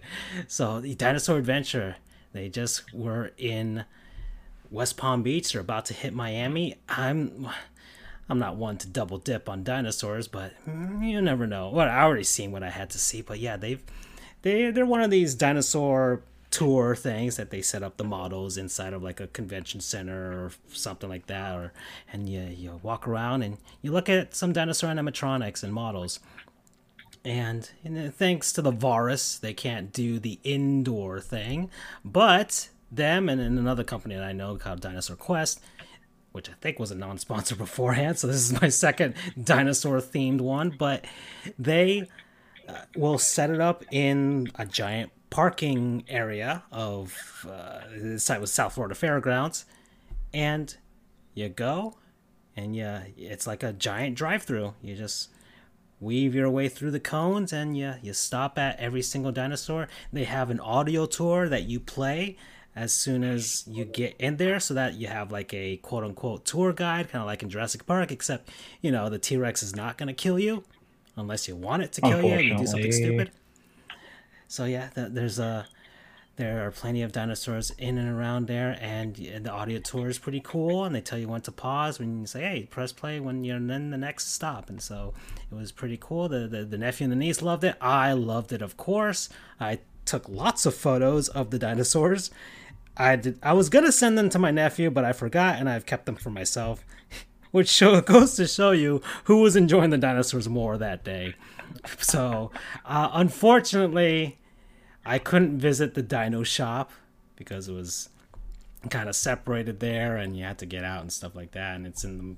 Actually, it wasn't that hot this past weekend in, in, in South Florida, so it's been it's been lovely weather lately. But yeah, the, the, unfortunately, you can't do any of this stuff the fossil casting, uh, the crafts, the fossil dig, anything like that. But but you can weave around in a giant parking lot.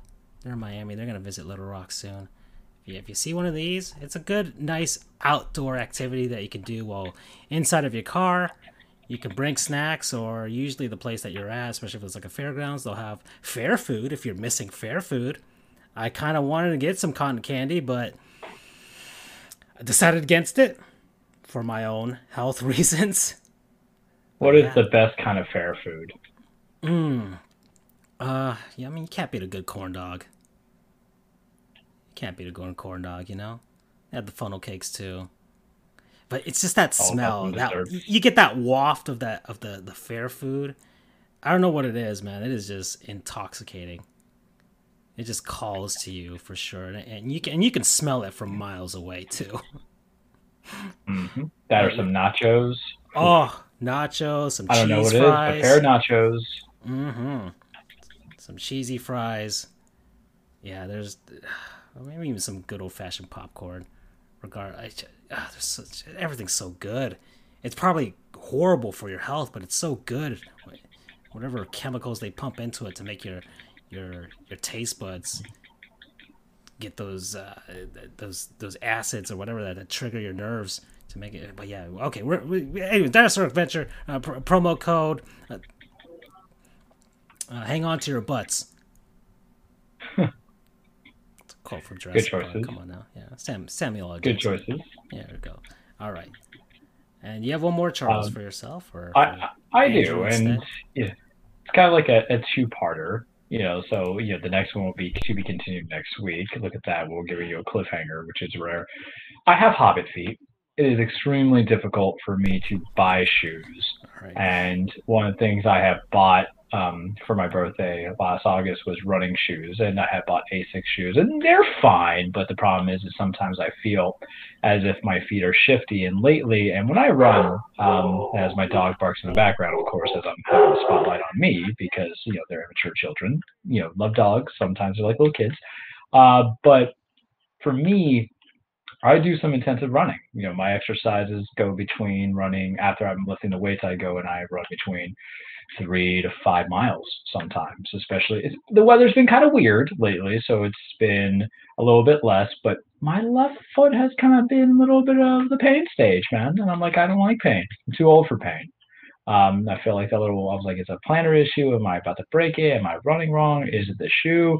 So I'm like, all right, maybe it's time that I get another set of shoes because the Asics that I'm wearing were not necessarily being sufficient to devoid of pain. Doesn't mean that they're bad. Um, it just means that what they do is they're black and white. So anytime you have a black or white sneaker, that means it just gets elevated to a walking shoe, which is perfect because I've been wearing the same old Nikes for a bit. So I went to a specialty shoe place. My mother said, "Hey, why don't you go here?" So I went to um, Fleet Feet in Stuart, where I live, and they are pretty more of an intensive hands-on shoe store that will kind of take examinations of your feet to see what exactly your sizes are. It's very educational. So they have me sit on this little, uh, or not sit, but stand on this little, you know, it's like a tray, as if I could call it for. But they kind of did a 3D evaluation of my feet. They provided me with a copy of it. They told me what was wrong. And, you know, apparently I'm not a wide. Like I am a wide, but I'm not a wide. And I used to work at Payless, so my arrogant ass was thinking that I was a shoe master of all. But apparently my knowledge in feet probably goes to a fetish as opposed to knowledge. I don't know. We'll see. um, but it really matters. And we walk all the time. And thankfully, one of the upsides of working virtually is I don't have to stand up and go to work. But boy, the exercise is often. So um, they did the 3D analysis. Apparently, my left foot is a little bit bigger than my right foot. I do have a little bit of a wide foot on my right foot, and I have low arches, which I already kind of knew. But Chris over there and his wife Stephanie, Chris went over. So Chris, you get a pseudo shout out. But they went over, they examined my foot. They were really patient for me. And usually, man, shoe shopping for me takes like two hours because I got to try them on. I got to see how they are. If I feel a wobble, I can't do it, especially if it's like dress shoes, which is the worst. So he provided me with a pair of shoes. Stay tuned next week for that, possibly. But I was able to find something that fit and I'd broken those shoes in. And the amount of time and effort, and listen, I've sold shoes for a living. And there are some people who one of the, and I, I sold shoes at Payless for about two, two and a half years. And there are people that you would spend all that time with. And if they didn't find the right thing or the price wasn't right, you missed all that time that you can't get back, right? It's not like they get commission or anything like that, but it, it is a, um, a process. So they were able to find me and set me up with the right pair of shoes. The one thing I have complained about runner shoes that aren't the big names is they're all kind of fugly, but um, beggars cannot be choosers. So I picked the lesser of all evils. But I was able to find a foot uh, size or a brand that worked. I was able to become knowledgeable. Instead of what we did is we went narrow, but half or like a half a size or whole size up. So I'll keep that in my records. So it's kind of what you need because guys, we, ladies and gentlemen, we walk a lot. We stand a lot. We are around a lot. Um, so getting the right kind of feet, you know, I, Disney can have Cinderella, but I'm Cinderella and I'm also my own prince. And I got to find that right class slipper to slide onto my foot because if I have bad feet, how am I supposed to make side money to pay back my uh, bar exam or my bar dues and my you know law school tuition if I can't sell my feet on the internet? That's what I'm looking at. As. But um, Fleet Feet, Stuart, um, Chris, Stephanie, thank you very much for being available because before I would have to buy my stuff at like Rack Room Shoes or what have you, or just order them all on Amazon. There's nothing worse than bad shoes, and good luck even trying to return some of those because you do a test run on some shoes, they're gonna be like, "Uh, we can't give you anything for." It. I'm like, "Yeah." So that's my non-sponsor, and um, my promo code, not a fetish. I guess this is the R-rated episode that we have with all the cursing from oh, the three of us, and now that we're insinuating, are, are, we? Are we like? Did I just exclude people who like feet as a sexual agenda? I hope not. Listen, you like toe jam? By all means, you. If it, listen, if you're gonna pay money to see my toe hairs, I, I'll sell it to you. I don't care. I have no shame um, you know, my, my my my decision. Yeah, and that's what I have for you. Okay. All right. Thank you to our actual sponsor for this episode, Podcorn. We've been using Podcorn for a few months now, and what we enjoy most is the large amount of potential sponsors they offer and the easy user interface that allows us to pitch our proposals and collaborate to meet the sponsor's expectations. Podcorn is a marketplace connecting its podcasters to amazing podcast sponsorship opportunities such as host read ads, interview segments, topical discussions, and more. With Podcorn, there is no middleman. Podcasters of all sizes can browse and choose opportunities right on the platform, set their own rates, and collaborate with brands directly without any exclusivities.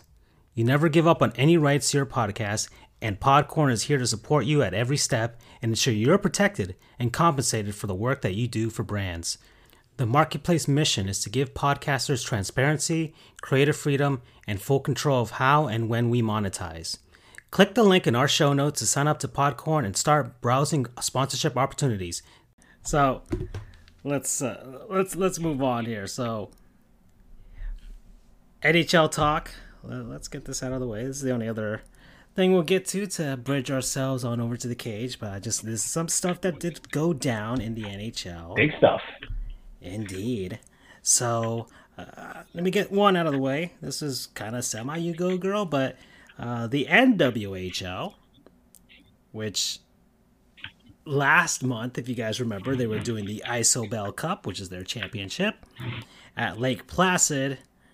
And I think the moment that Andrew said that they would be having it and the schedule, the Virus decided to take vengeance upon everybody. And they got it canceled. But not really canceled, postponed. And well, they, they finally have a new date for the suspended play March 26th to 27th. So later on this month, but this time they'll be playing out of Brighton, Massachusetts. So the games will resume just later on this month. Other thing Tom Wilson. Uh, you guys remember earlier I talked about me watching the Boston Bruins versus the Washington Capitals. Well, something went down in that game. Tom Wilson, he got suspended because of a hit that he made on Brandon Carlo during that game. It was it was it was quite uh, serious, uh, to say the least. So let me let me show that to you guys here on the video version, on the podcast version. I will describe it as soon as I put her on here. I'm sure YouTube is gonna love us posting hmm. this, and we'll see if the NHL suspends us on YouTube because of the put in that nice copyright infringement strike, whatever. You never know. But hey, man. Hey, man, we get three strikes. We get three strikes. We only have one. Okay? We're just working the count right now. We're just working the count. So I will type in Tom Wilson. Oh, there's immediately suspension hit. So uh, let's see. Of course, there's a advertisement for Vrbo, which is a you know a Airbnb competitor. So we've used it before. All right. So here's the the play. The Bruins were here and the puck was uh, thrown deep into the corners on the Bruins end of the ice. Brandon Carlo was out there playing the puck, and then Tom Wilson comes in and lays the hit on him. And so it technically is a clean hit. Okay? In the technical Rough terms. there, though. In the technical terms, all right? It was a clean hit. He it, it wasn't boarding, but he hit the guy in the head, which is what the the issue is here. He wasn't assessed a penalty on this play. And of course, the Boston Bruins were pissed off. Brandon Carlo had to go to the hospital immediately after this. I mean, he was able to they were able to get him off the ice there, but he had to go to the hospital. He collapsed, and as you can see there, and there's the hit in slow motion, and yeah, Tom Wilson just hit him. If he hit him anywhere else, it would have been fine. His body would have taken it, I mean, but you're you're hurling up your lunch with that kind of. Yep.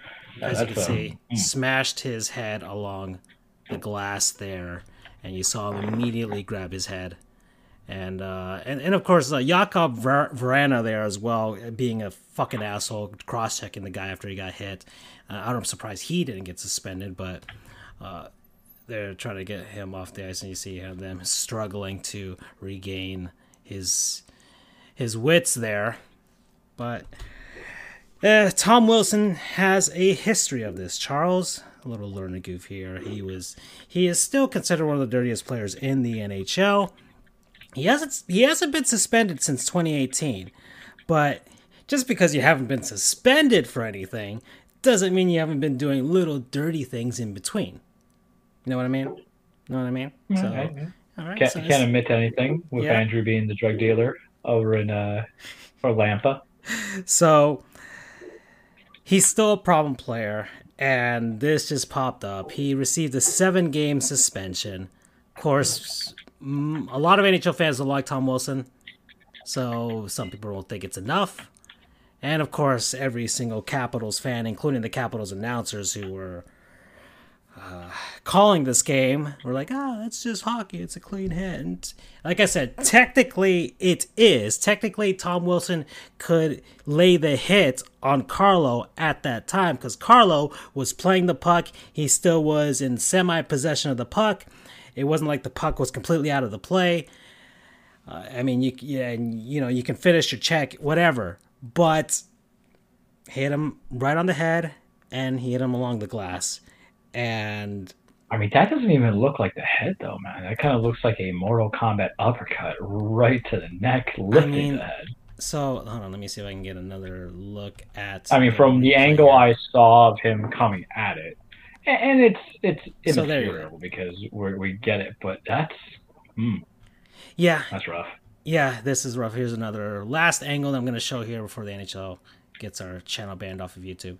So there it is, and and you know he he leaned into it, he shoved him, and he hit him right there. And if he's one foot or just one less stride or whatever, probably doesn't hit him as hard, and or probably hits him on the body, but just kind of hit him on the head, and there you go. So I don't know if.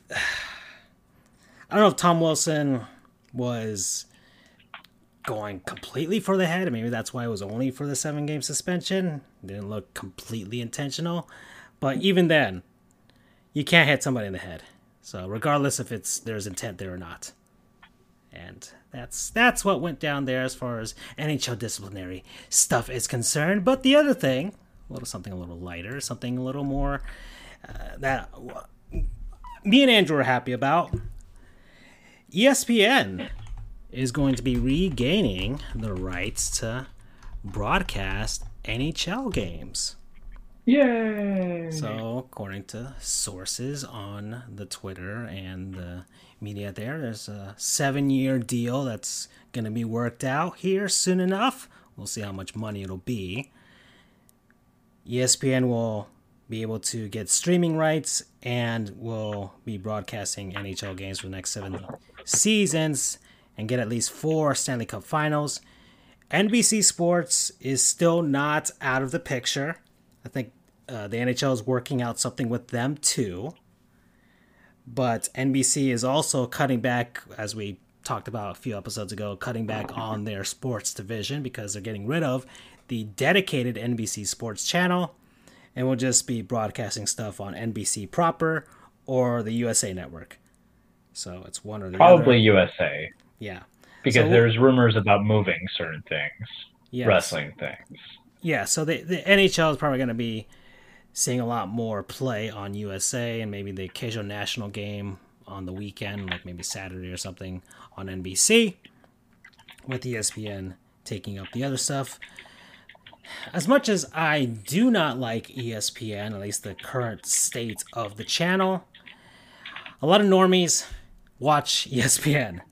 And having hockey on ESPN can only benefit it, as you can see by the way wrestling is also seeing an uptick in its mainstreaminess ever since uh, ESPN, Fox, whatever, kind of got into the fold there. You can see you see a lot more tweets about wrestling, and we'll see a lot more tweets about ESPN and and you know, of course, there are going to be people who will be like, "Oh, not a sport" and things like that, and just you know, but that, but it still broadens the appeal of the sport and more options. And I don't like the quality of the way that NBC Sports has done things over the past ten years. That they've had this deal of exclusive U.S. broadcasting rights. I feel like they over rely on certain markets with regards to their broadcasting, mainly the New York teams, or just the one New York team, the Rangers, the Penguins, the Flyers, the LA Kings as their token West team, but now the Vegas Golden Knights are one of them, too. The Chicago Blackhawks, and I think that's it for the most part. Those are those are like their their main goal. Oh yeah, Boston as well. Boston. So there's that. Even though eh, it's not unjustified by my my opinions about it because the Tampa Bay Lightning have been one of the best teams, at least the last half decade, and they barely get coverage on NBC Sports. They barely get national games. How is it possible that one of the best teams over this time period doesn't get shown a ton? So, rule of thumb is your champion should always get some TV time in the following yeah. season, and despite the market. Look at the way the NBA is marketed. Look at the way the NBA is broadcast. ESPN, Turner Sports are not afraid to put on the Milwaukee Bucks because the Milwaukee Bucks are good. They have a marketable superstar. There you go. That's all you need. NHL teams have them too, but NBC Sports was too afraid because oh, the non-traditional markets don't get pull. They will get pull. You just got to show them. Okay, we're we're tired of some of these terrible teams. The Buffalo Sabres had more nationally broadcasted games than the Lightning, and they're awful. They're an awful franchise. The NBA, they don't show the New York Knicks they do not show the New York Knicks, your largest market, and they don't show national games for them. There's a reason why. So hopefully we'll start getting some of that with the NHL. Well, okay, yeah, I'm a big advocate for the southern teams: Dallas, L.A., Florida, Tampa, Nashville, Arizona. Those teams, Carolina people will watch them. They got some good players. They got they got some great hockey towns. Just just don't be afraid. So this is great news. Great news. And then of course Andrew's happy because it will probably mean the return of the NHL and NBC or on ABC theme or ESPN theme. And his beloved Gary Thorne will probably be an announcer there as well. So all right. So that's that's it for me, hockey stuff. And Okay. Think we're, we're coming up at the end, folks. Okay. We're, we're, we're a lot later than we normally are, time wise, as far as uh, when we record. So let's head on over to the cage. You ready, Charles? Whew, I'm I'm ready, and I'll tell you now. Spoiler alert! It's gonna be feedbacky. Feedbacky. Welcome everybody. Your weekly Triplex the Cage with Charles this is where we talk about that wrestling love, right? That wrestling love we have, but what do we always put out there, Francisco? Couple disclaimers. Now, disclaimer wrestling is not fake. It is scripted. It is a song. It is dance. It is poetry, emotion. It's a stage fight. It's stage brutality for fatalities. It's a story about men and women chasing championships. It is about, you know, men and women just want to beat the crap of each other. Men and women want to change the perceptions of the wrestling world to all the fan bases everything that you can think of. It is. It is united. It is bonding. Football players like wrestling. NBA players like wrestling. NHL players like wrestling. Lawyers like wrestling. And you will too eventually. Big stuff that we're talking about. There was a pay per view over the weekend. AEW, All Elite Wrestling, Revolution. That's going to be a lot of bread and butter. The only reason why I'm kind of going to is to get everybody, the two people that are listening, invested into it. To gloss over a few things, New Japan doing their New Japan or their Japan Cup. Um, as you know, whoever wins that gets to challenge Kota Ibushi for the now unified titles, which is now the New Japan World Heavyweight Championship.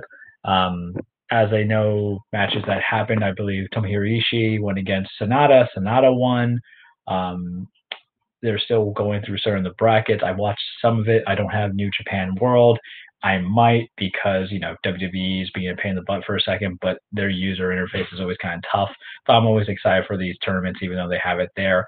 I, you know, prediction because April 4th is going to come around a lot closer. I think the finals are done around mid March or the end of March. So I'll just make my prediction now. It's going to be Shingo Takagi. I believe Shingo Takagi is going to go against Kenta. Um, Next round, they have Jeff Cobb versus Evil, which should be interesting. Uh, Evil's done basically, so let's see if we can give Jeff Cobb his momentum, give you the tour of the islands, as they say. I'm a big Jeff Cobb guy just because he looks like a bulky dude. I love it. Um, but those are always kind of a good watcher. What I sent you some guys, I sent you the one of Minoru Suzuki beating the hell out of a I, I, I don't know people's names. I have like a Hispanic name. You think I would pronounce it? I watch anime. You think I could pronounce some Japanese names? You are wrong, good sir. If your name's not Paul or Brad or Jennifer, I am screwed with half of the people. It is like hooked on phonics that I am trying to go on. But you can get some good exhibition matches because to give you a little bit of a differentiation between that and American wrestling, I would say aside from the heavy hitting or the endurance test that some of these matches are, it's more about the storytelling in the ring and the exhaustion of like going to war. That's where the stage fight concept comes from in my end. Whereas American wrestling is a little bit more of the um, entertainment aspect. WWE stands for World Wrestling Entertainment. All you know, all elite wrestling will one day call themselves All Entertainment Wrestling. Twenty years from now, when they're existing in a big powerhouse, we'll talk about that in a second for sure. But that's a little bit thing I want to talk about New Japan um, unfolding, as they say. But my prediction right now, Shingo Takagi, because I was right about the G1 climax, was I not? I said Kota. I granted I had Kota and Sanada at the finals. I don't think it was exactly that, but I'm running a good heater. I like to say I know myself. I said Edge was a dark horse. He won the Royal Rumble. I'm gonna run with this dude. Let me have this. Let me have my moment. WWE Road to WrestleMania. Fastlane still has not defined itself. Some bad storylines. Bobby Lashley got a badass new entrance as the Almighty Era began. It's all probably gonna be for now when he loses to Drew McIntyre at WrestleMania because you know Vince hates me. He just hates me. Like Bobby Lashley. Look at the man it's basically what you think Adonis looks like. He has like this little orange lightning coming out of his entrance. He's just a badass. He has MVP doing his mic work. We love it. Let the world see this man's graciousness. And I like the story that he went 16 years of hard work to finally get back to title. Left the company, came back, and damn it, man, does that WWE Championship just look fitting on him? Doesn't it? It totally does. Plus, him having the main belt makes the stable look good because Cedric Alexander and Shelton Benjamin have the Raw Tag Team titles. Haven't been doing anything with it. I'm not crazy about it. Calling prediction right now, Viking Raiders come back and take those titles off of them because not everybody can hold a belt for a long time. But Lord Jesus, whoever's out there, Spanish voodoo powers, convince Vincent Kennedy McMahon to not have this specimen that is Bobby Lashley lose the damn title to Drew McIntyre again. I can't deal with Drew having the title three times in one year. You're a weak champion, in my opinion. You're averaging a title reign per each four months, but you're not doing anything, even though it's been longer. Point being, don't devalue the title anymore. Look at this hulking specimen. Let him hold on to it for a little bit longer. NXT is a must watch tomorrow. It's a must watch because you have not one, but two titles being defended. And here's the thing about NXT they have a little bit more pay per views than AEW does, but man, have they been delivering on free television. Because last, last week, I'm going to give the shout out now Finn Balor versus Roddy Strong, because, you know, they're all part of the same storyline where Finn uh, pseudo led to the Undisputed Era breaking up. You know, Adam Cole's the one super kicked everybody.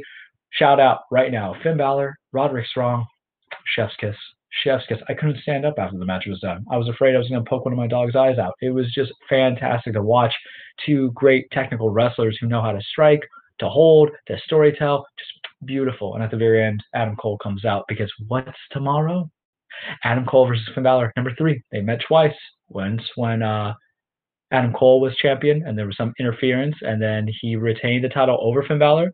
Second time is when, remember, there was the, um, we did a watch special of it when there was the Fatal Four Way Iron Man match for the vacant title mm-hmm. back in September, and then they kind of teased us too hard, and they had to be a draw between Adam Cole and Finn Balor, and they wrestled the next week, and Finn Balor won. Well, Finn's been holding on to it, and even though I don't imagine Adam Cole to win, we're getting probably the return of Kyle O'Reilly from his injury.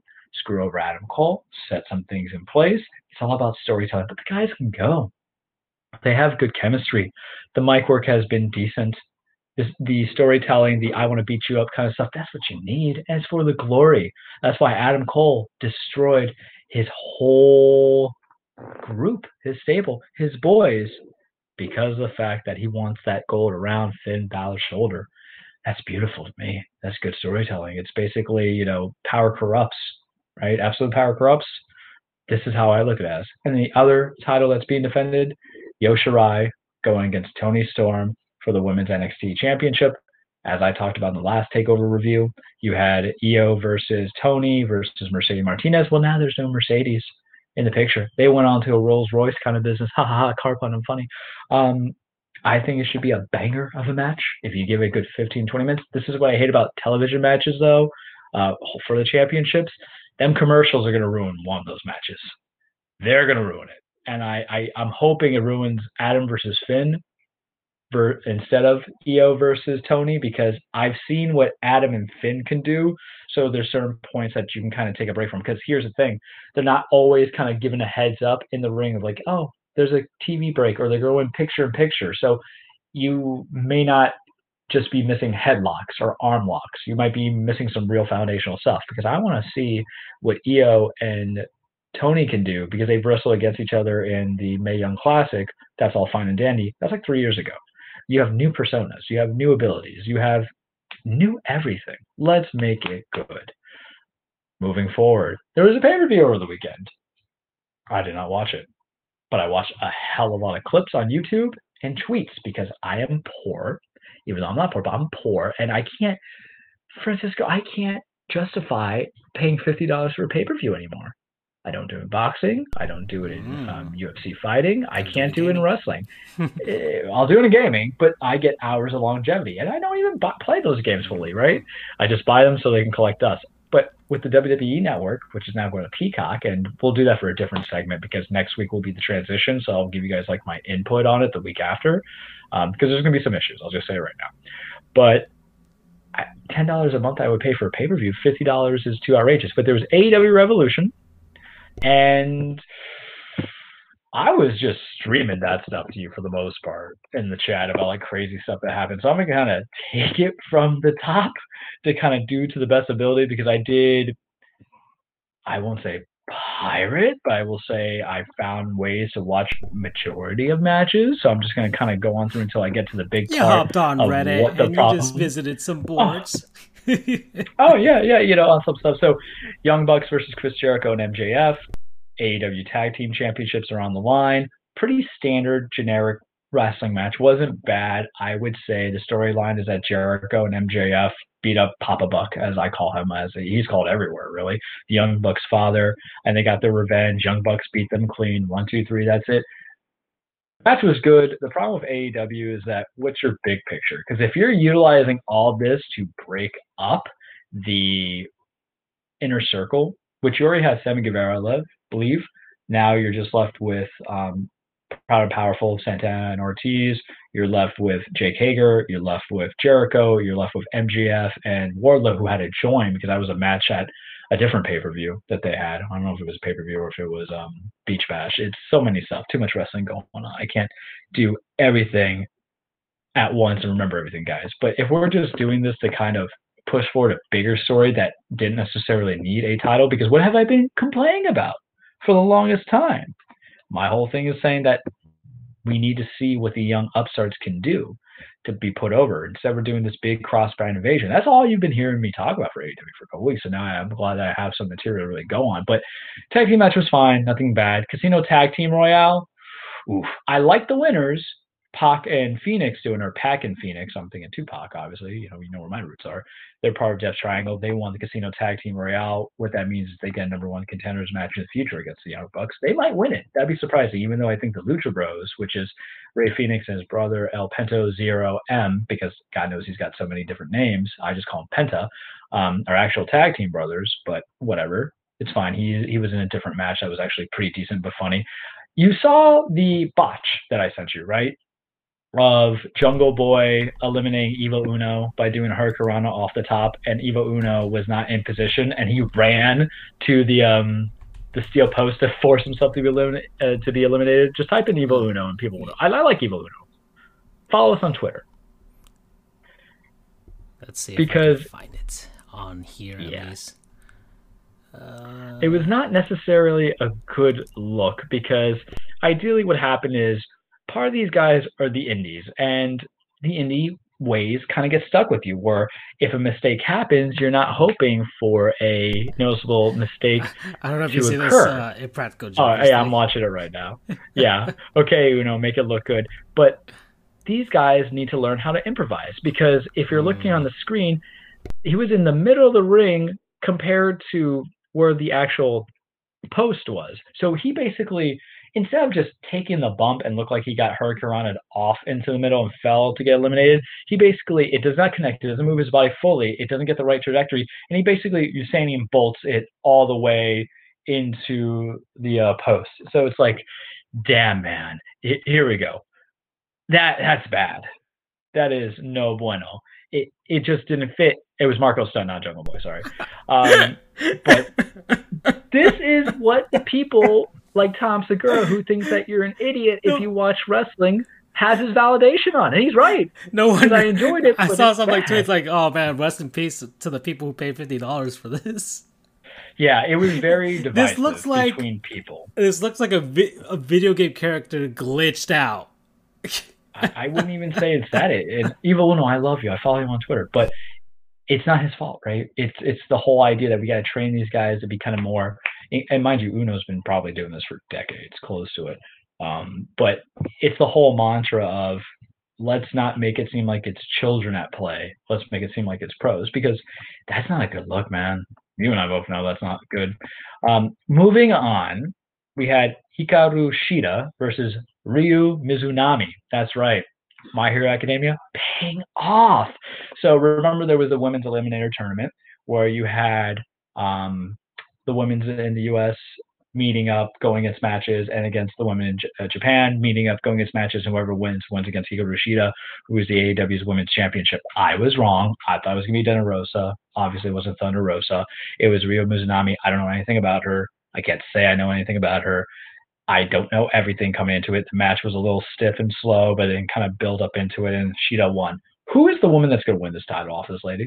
And I like Shida. You know, aside from um, being a fighting champion, there's stuff that's appealing about her because her wrestling uh, level is a bit advanced compared to some of the other people who are still green. But if it's Thunder Rosa, why are we delaying the inevitable? It could be because of her contract at, at for NWA, which is a small program, National Wrestling Alliance, used to be a big thing in the 80s and early 90s. But if she's only contractually obligated to have shows and not actually win the main belts, because maybe that is something that's in that nature and defend multiple titles, then that kind of sucks. But when she came into AEW, she was still holding the NWA championship, and then she lost it to Serena Deeb, who used to be a former uh, producer or trainer at the WWE. But the match was fine. Interested to see what they do if they keep a lot of these women that wrestled over in Japan to stay to help out, like Ryo uh, or Mako Itani. I think that's how you say her name. She's an interesting character. Um, I know a lot of people are into her. I don't know enough about her, and that's that's the whole thing too. When you're introducing people that nobody knows, how can we help get the build for these people who matter? Because remember, it's the personalities. It's it's if this person's great, tell me why it's great. Because if not, you're gonna have the Vince McMahon effect where he's like, they're great, and you're like, we're Vince. You pushed them, but we don't know anything about them. What is that we can do? It kind of makes me wish that you had better one-on-one sit downs, but not everybody's a good speaker. So if you did like one-on-one interviews with them, kind of like UFC or boxing, um, remember you're playing yourself, right? When you're UFC or if you're boxing, if you're Mike Tyson, you're like, I'm, I'm gonna beat you up and then I'm gonna take you in the back, and you're like, oh crap, no. Or Conor McGregor who just runs his mouth. It's more authentic because you're not playing a character. They, they are who they are. People beat people up, and maybe they're criminals. You know, look at their track record. But with wrestlers, sometimes it's not really who they are. It's a persona that they created. Think Joker from Persona 5. There you go, kids. We're still cool. We're still relevant. But I want to see AEW women's be better.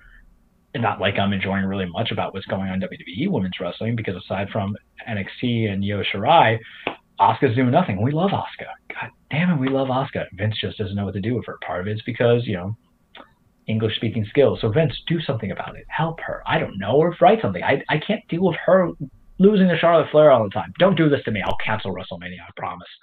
Um, Miro versus Kip Sabian, Orange Cassidy, and Chuck Taylor. Next. Um, I like me some Miro, formerly known as Rusev. The guy is cut. He bulked himself up better. He is an animal. He loves video games. He does Twitch streams. He's funny. I love me some Orange Cassidy. He is Ryan Gosling in the wrestling world. I love Chuck Taylor. Follow Chuck Taylor. He's a funny dude. And Trent, who is, is who is part of the best friend tag teams. Kip's okay, not my guy. But I don't care about these feuds. Why? Because you look at Miro. Why is this man? And you have a very low main event talent, I would feel, in AEW. I think part of the problem is because they want to elevate both the TNT mid card, and I call it mid card, even though Cody would punch me in the mouth for it. versus um, the main event stuff, but there has to be structure. Miro, for all intents and purposes, should not be feuding with Orange Cassidy and Chuck Taylor. Miro right now should be feuding with um, Jon Moxley or something of that nature to help elevate and put over. He has experience. He knows how to work the TV.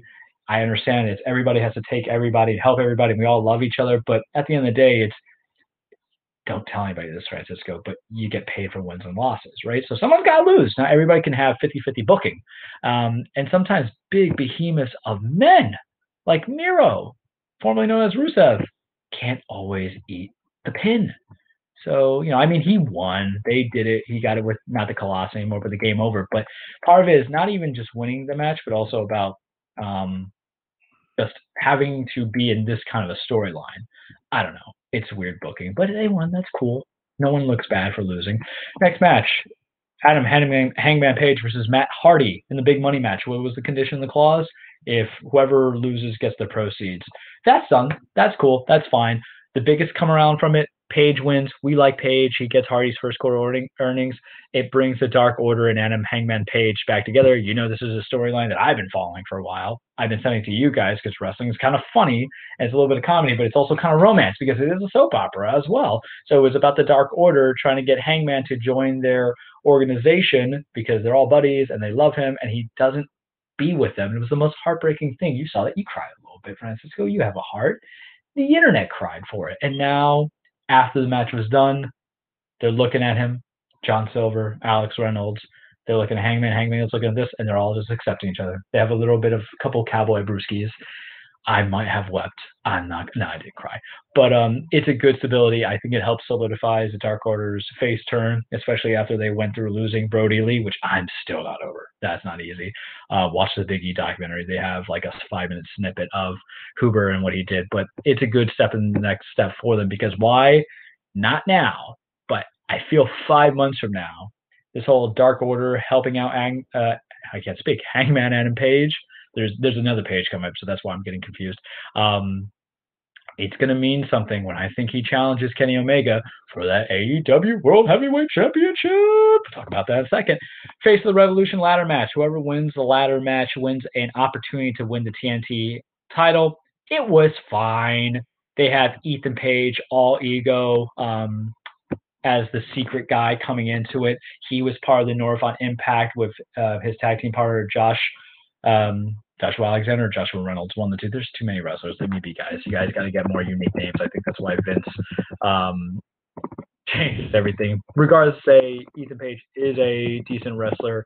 Um, it was something that was a good tag team wrestler. Now his contract expired. The match itself was weird because they weren't grabbing a briefcase. They obviously were not grabbing a title. What were they grabbing? A literal brass ring. Sonic. Francisco. That's why exactly. So it it was no doubt that the guy who had to come out was Sonic the Hedgehog, or possibly Knuckles, because I think he'd be fairly suited for ladder match, but he wasn't. Scorpio Sky won. Yay! I like Scorpio Sky. He will go on to face Darby Allin at some point. I think that will be good. Um, Penta Penta did a Canadian Destroyer on a Cody on a ladder that was interesting. Lance Archer didn't do anything really. Max Caster's blah. Um, I'm I'm not about his style. I think he's okay. I think here's the thing about me. I think everybody's good in all forms of wrestling. Because sometimes I feel like you might be good as a talent in the ring, but you might not be good on the mic, or vice versa. There's only a few people that are just legitimately bad, legitimately bad, and I'll tell you if you're bad. Um, Lars Sullivan's bad. That's why he's not in the company anymore, amongst so many other reasons. But there's some people that were just not necessarily good. But Max Caster, maybe I need to see more out of you. Right now, this tag team partners age so this from. But look at that brass ring. It's like a donut. The biggest surprise, but it was predicted. Christian is now with All Elite Wrestling under Christian Cage, which was his Impact Wrestling name. So Christian came back at the Royal Rumble. They had that moment where he hugged Edge. I was very, you know, sad and emotional, and I cried. It was beautiful but now he's on AEW, which I kind of predict would happen because Christian didn't get the proper send off. And remember, wrestling is an addiction. It's an addiction. You're about it. If you're a wrestler, you're on the road. You go on until you can't go anymore. I feel like this is a a um, a meaningful thing for three wrestlers we're going to talk about right now. It's the same thing for Edge, who had all those neck surgeries and was out for nine years and came back. It's the same thing for Christian, who I believe suffered a concussion and it couldn't get back into it a couple years ago And that also means for Sting, who was also on this pay per view. And when you're an addict, you're always up to slip up again, right? But they are addicted to the thrill. They're addicted to the crowd. They're addicted to the persona. It's a beautiful thing that came in there. So he's back.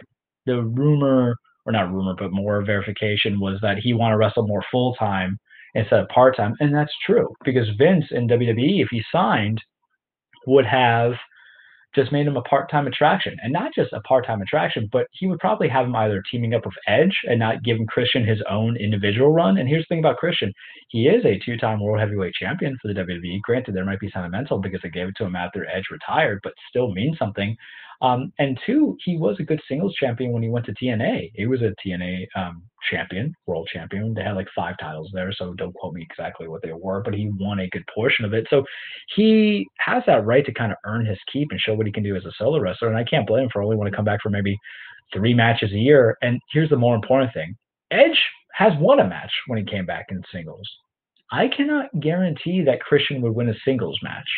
You know what I mean? Maybe one, but it wouldn't be like a title defining moment or even a career defining moment. So good on Christian. This is almost the same thing as the Big Show turning, which I didn't even talk about last week because too much happened in wrestling. But yeah, Big Show is now on all all elite wrestling. He's not Big Show anymore. He's Paul White.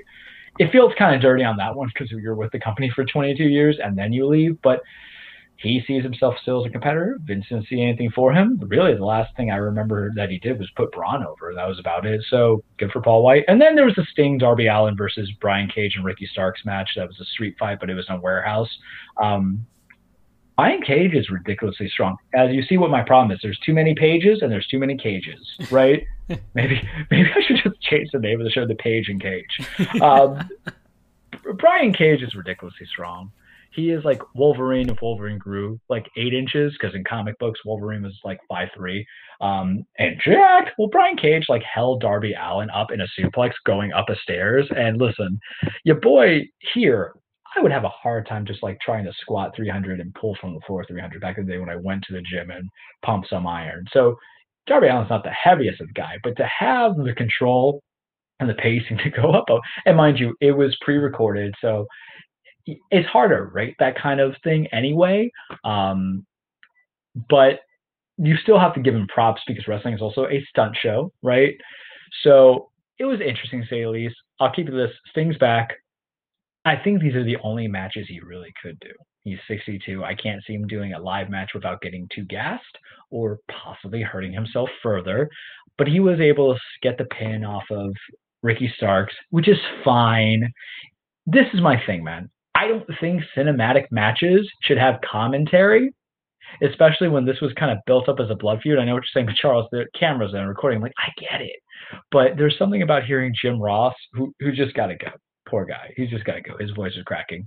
In a very intense scene, just commentating. It's like listening to the director's cut of a movie like The Warriors, old film. You guys who go see it, that's where the phrase "Can you dig it, sucker?" Um, well, actually, no. Can you dig? it? I'm thinking "Can you dig it, sucker?" because they get Booker T. But um, it, it, ruins the effect a little bit. I think right there on that tweet, it, Brian Cage is strong man. If you click on that, they'll show him like, look at that. What what is this? I, I, I aspire to do that. Dear my Because that that's still like, and also good on Darby Allin because that works your core right there. Like he holds him and then just slams him down. Look at that man. Oh my. Look God. at, but this is also kind of part of my problem as a wrestling fan, is that Brian Cage, when you look at that physique, shouldn't necessarily be losing to Darby Allin, right? And he has in the past. So sometimes you need logical booking versus imaginary booking. You, you, you, you got to find that balance. You got to find that balance. How Bobby Lashley, we were talking about him finally becoming champ. You got to look at that where Brian Cage, even though he's the W or FTW, F the World champion that Taz gave him, doesn't mean it's anything, right? Um, moving on to the last match of the night, the most controversial match the AEW Championship was on the line. Kenny Omega versus Jon Moxley. As you know, they wrestled twice prior. They had the, um, I think it was at Double or Nothing. It, has been a while. I got to get my pay per views right. They met before, lights out match, unsanctioned. Moxley won. They met recently when Moxley was still AEW champion at Winter is Coming, to which started the whole, I'm going to call it debacle because I'm not a fan of it the foreign door is um, open kind of thing, or the unopened door, forbidden door. I call it the foreign door because foreign promotions is open, where everybody kind of comes in and subject everybody else's talent to being under the radar. So they're going against each other in rematch. It's a blood feud. It's an exploding barbed wire death match. That's a mouthful to say. Charles, exploding death matches, very popular into Japan. Doesn't work a lot. ECW tried to do it a couple times. It failed with Balls Mahoney. There was a lot of blood. There was a lot of gore. For the snippets that I saw, I did not mind it. I actually found that anytime there was a use of an explosion was the tacky part because it just looked like stuntman pyro. But the use of the barbed wire, the use of the barbed wire bats, Kenny throwing pocket sand, basically Dale gribbling it into John's eyes. Here we go. I loved it because Kenny's a heel. This is supposed to be dirty. This is supposed to be anything goes. I think the ref dressing up like um, the Willy Wonka factory or Mr. White is great. But you look at those pyrotechnics that yeah, and listen, wrestling is escapism, the same way the movie theaters was you know, we say was because God knows I'm not going to a movie theater for a while. But it's not something that makes me think too crazy. I've had like, you know, the fissures of a bottle rocket. It doesn't really hurt that guy. It's not like it's M80 blowing up your hands or Black Cat. Yeah. That, But the barbed wire, I don't know how I feel about death matches. How much gore do you want? Because if I say it's a stage fight and I say it's about men and women beating the hell out of each other and hating each other, this verifies it. But not everybody can stand the gruesomeness of it. But if it's a fight, it's a natural production because it's hypocritical when I think fans are like, oh, it's not my style of wrestling. I don't like it. But if you watch boxing, there's dudes who are bleeding from the mouth, cut on the eye, gruesome cuts too. Like if you've seen the cuts that come from being jabbed repeatedly over and over again, it is disgusting, man. It is like um, like a horror movie. And then UFC fighting, you know, how you see people get their nose busted up and broken. So I appreciate wrestlers who are willing to bleed and almost die for me at the end of the day. The same way I'll appreciate Jeff Hardy, who's not my favorite wrestler, but Jeff will die in that ring for my entertainment. I will appreciate Jon Moxley for basically going crimson for me, and Kenny Omega. Kenny wins. There was interference because there's always interference. What I will give Moxley as the coolest way to protect the finisher. When I say protect the finisher, makes it, you know, not kick out. It's so powerful. It's like the end all be all. It's the final flashes, the Kamehameha wave, all that stuff coming into it. Is that Kenny did the one wing angel, which is basically a what did I say? It's a Samoan driver. Yeah, it's a Samoan driver onto Mox, and Mox didn't have the energy to kick out. So what he did was he put his foot on the rope to cause an explosion to to break the count. I thought that was in, ingenious coming into it, but it ends with um, the Good Brothers, Gallows, Anderson coming in. Where are they at? Impact. Who are they? Kenny's former boys from New Japan coming in, interfering.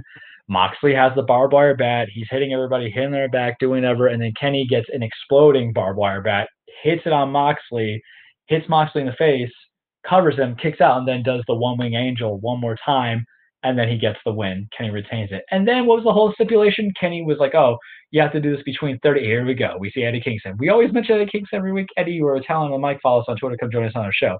Um, so the whole thing was Kenny was like, the ring is gonna blow up because this was all Kenny's idea. He's like, the ring is gonna blow up. There was a countdown going on 30 minutes.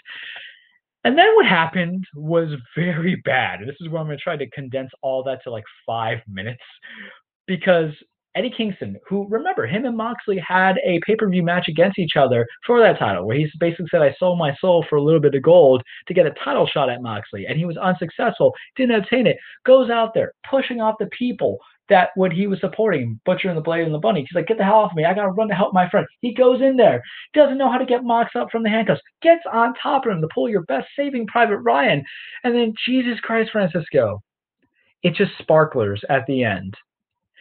Yeah, we I, we we I, it was on here earlier in the cage here, but somebody's got the tweet. I fixed the ending for you with a much Yeah. more much more convincing explosion and from Hollywood. But that's the thing is that Nicolas Cage movie. it, it, uh, Con Air. Um, Yeah. It Ah. ruins. It ruins. We can feel it in the air tonight. Oh Lord, oh Lord. It ruins like Eddie's heel turn in my. Oh, I'm sorry, face turn in my opinion. It was just terrible. And I understand Tony Khan going saying, "Well, what did you want me to do? Like blow the guy up? You know, there's only so much we could do." But this is when you have to learn to call an audible.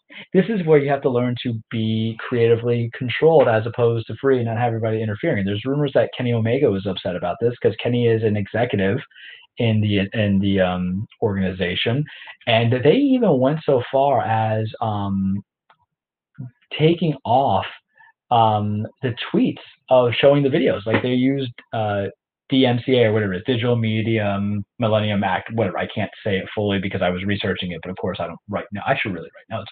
Basically, they were taking off some stuff there. But imagine you're paying 50 bucks for this, and then you get this the sparklers. And what ruins it is that Eddie's selling it like it's um, bombs dropping off. Excalibur, the uh, other announcers, they're selling it like it's the worst. And you don't even have maybe the better way to solidify like Kenny's heelish behaviors. Have him and Don Callis come out laughing, saying, "You're an idiot. You really thought I was going to do that? Ha ha ha! Jokes on you." Something like that. Not a single bit of it. It just goes to the end. And at the very end, after the match, Moxley gets on the mic and says, "Boy, I tell you, um, you know, Kenny is a tough SOB, but he sucks at blowing up a ring." Ah. And the thing about Mox is he was in WWE for a while, so he understands about the whole like, you know, never leave them kind of on this kind of level. And then Bully Ray, who is the former um, Bubba Ray for you know the the Dudley Bros or the Dudley Boys. I don't know. There's too much going on. The yes, the Devon Dudley, Bubba Ray, um, Dudley, all this stuff because he went through a lot of different names, and so my brain hits at one point like electricity. He quotes Vince McMahon on Twitter, and he says, uh, "Never leave." Uh, the only Vince says the only thing they remember is the finish. Boy, were they right! Were they right on this one because they're and it's talk about the finish of a match and the finish of a card. And I think about WWE's big blunder, two big blunders, um, and they both involve the Fiend. And what do I remember is um, Hell in a Cell 2019. There were some great matches that were on that card, but what do I remember? Seth Rollins winning but getting disqualified in the Hell in a Cell match because he used a sledgehammer on the Fiend to beat the Fiend. So what? So he loses in a no DQ match? Same equivalent to what do I remember in the Saudi pay per view of the Fiend losing to Goldberg? That's what you remember. So to have this match, it was very good. Lose on something like that or end on something like that hurts. and also that's how you ended your pay per view. Very split. Everybody thought it was lame or stupid or uncreative. I think that hurts, man, because the pay per views have not been as consistent. The matches, there's been some matches that are good, but when you pay 50 bucks a month, you want top to bottom, you know, finesse, great stuff, quality like Taco Bell. Instead, what we got was the Walmart bean burritos that you would just pay and you know buy and go put them in the microwave. They're not even gas station burritos, which are sometimes okay. Listen, I'm just gonna say right now, they're not bad. But you're talking about those one, the El Taco kind of ones that you have to get at Walmart, that you get a whole bundle for like four bucks for a pack of 24 when you're a young starving law student and you don't have money to buy real food. I've been there. It, it fills you up, but it doesn't really leave a pleasant taste in your mouth. And that's what I got for you in this very long, extended Revolution edition of The Cage with exploding barbed wire. All right.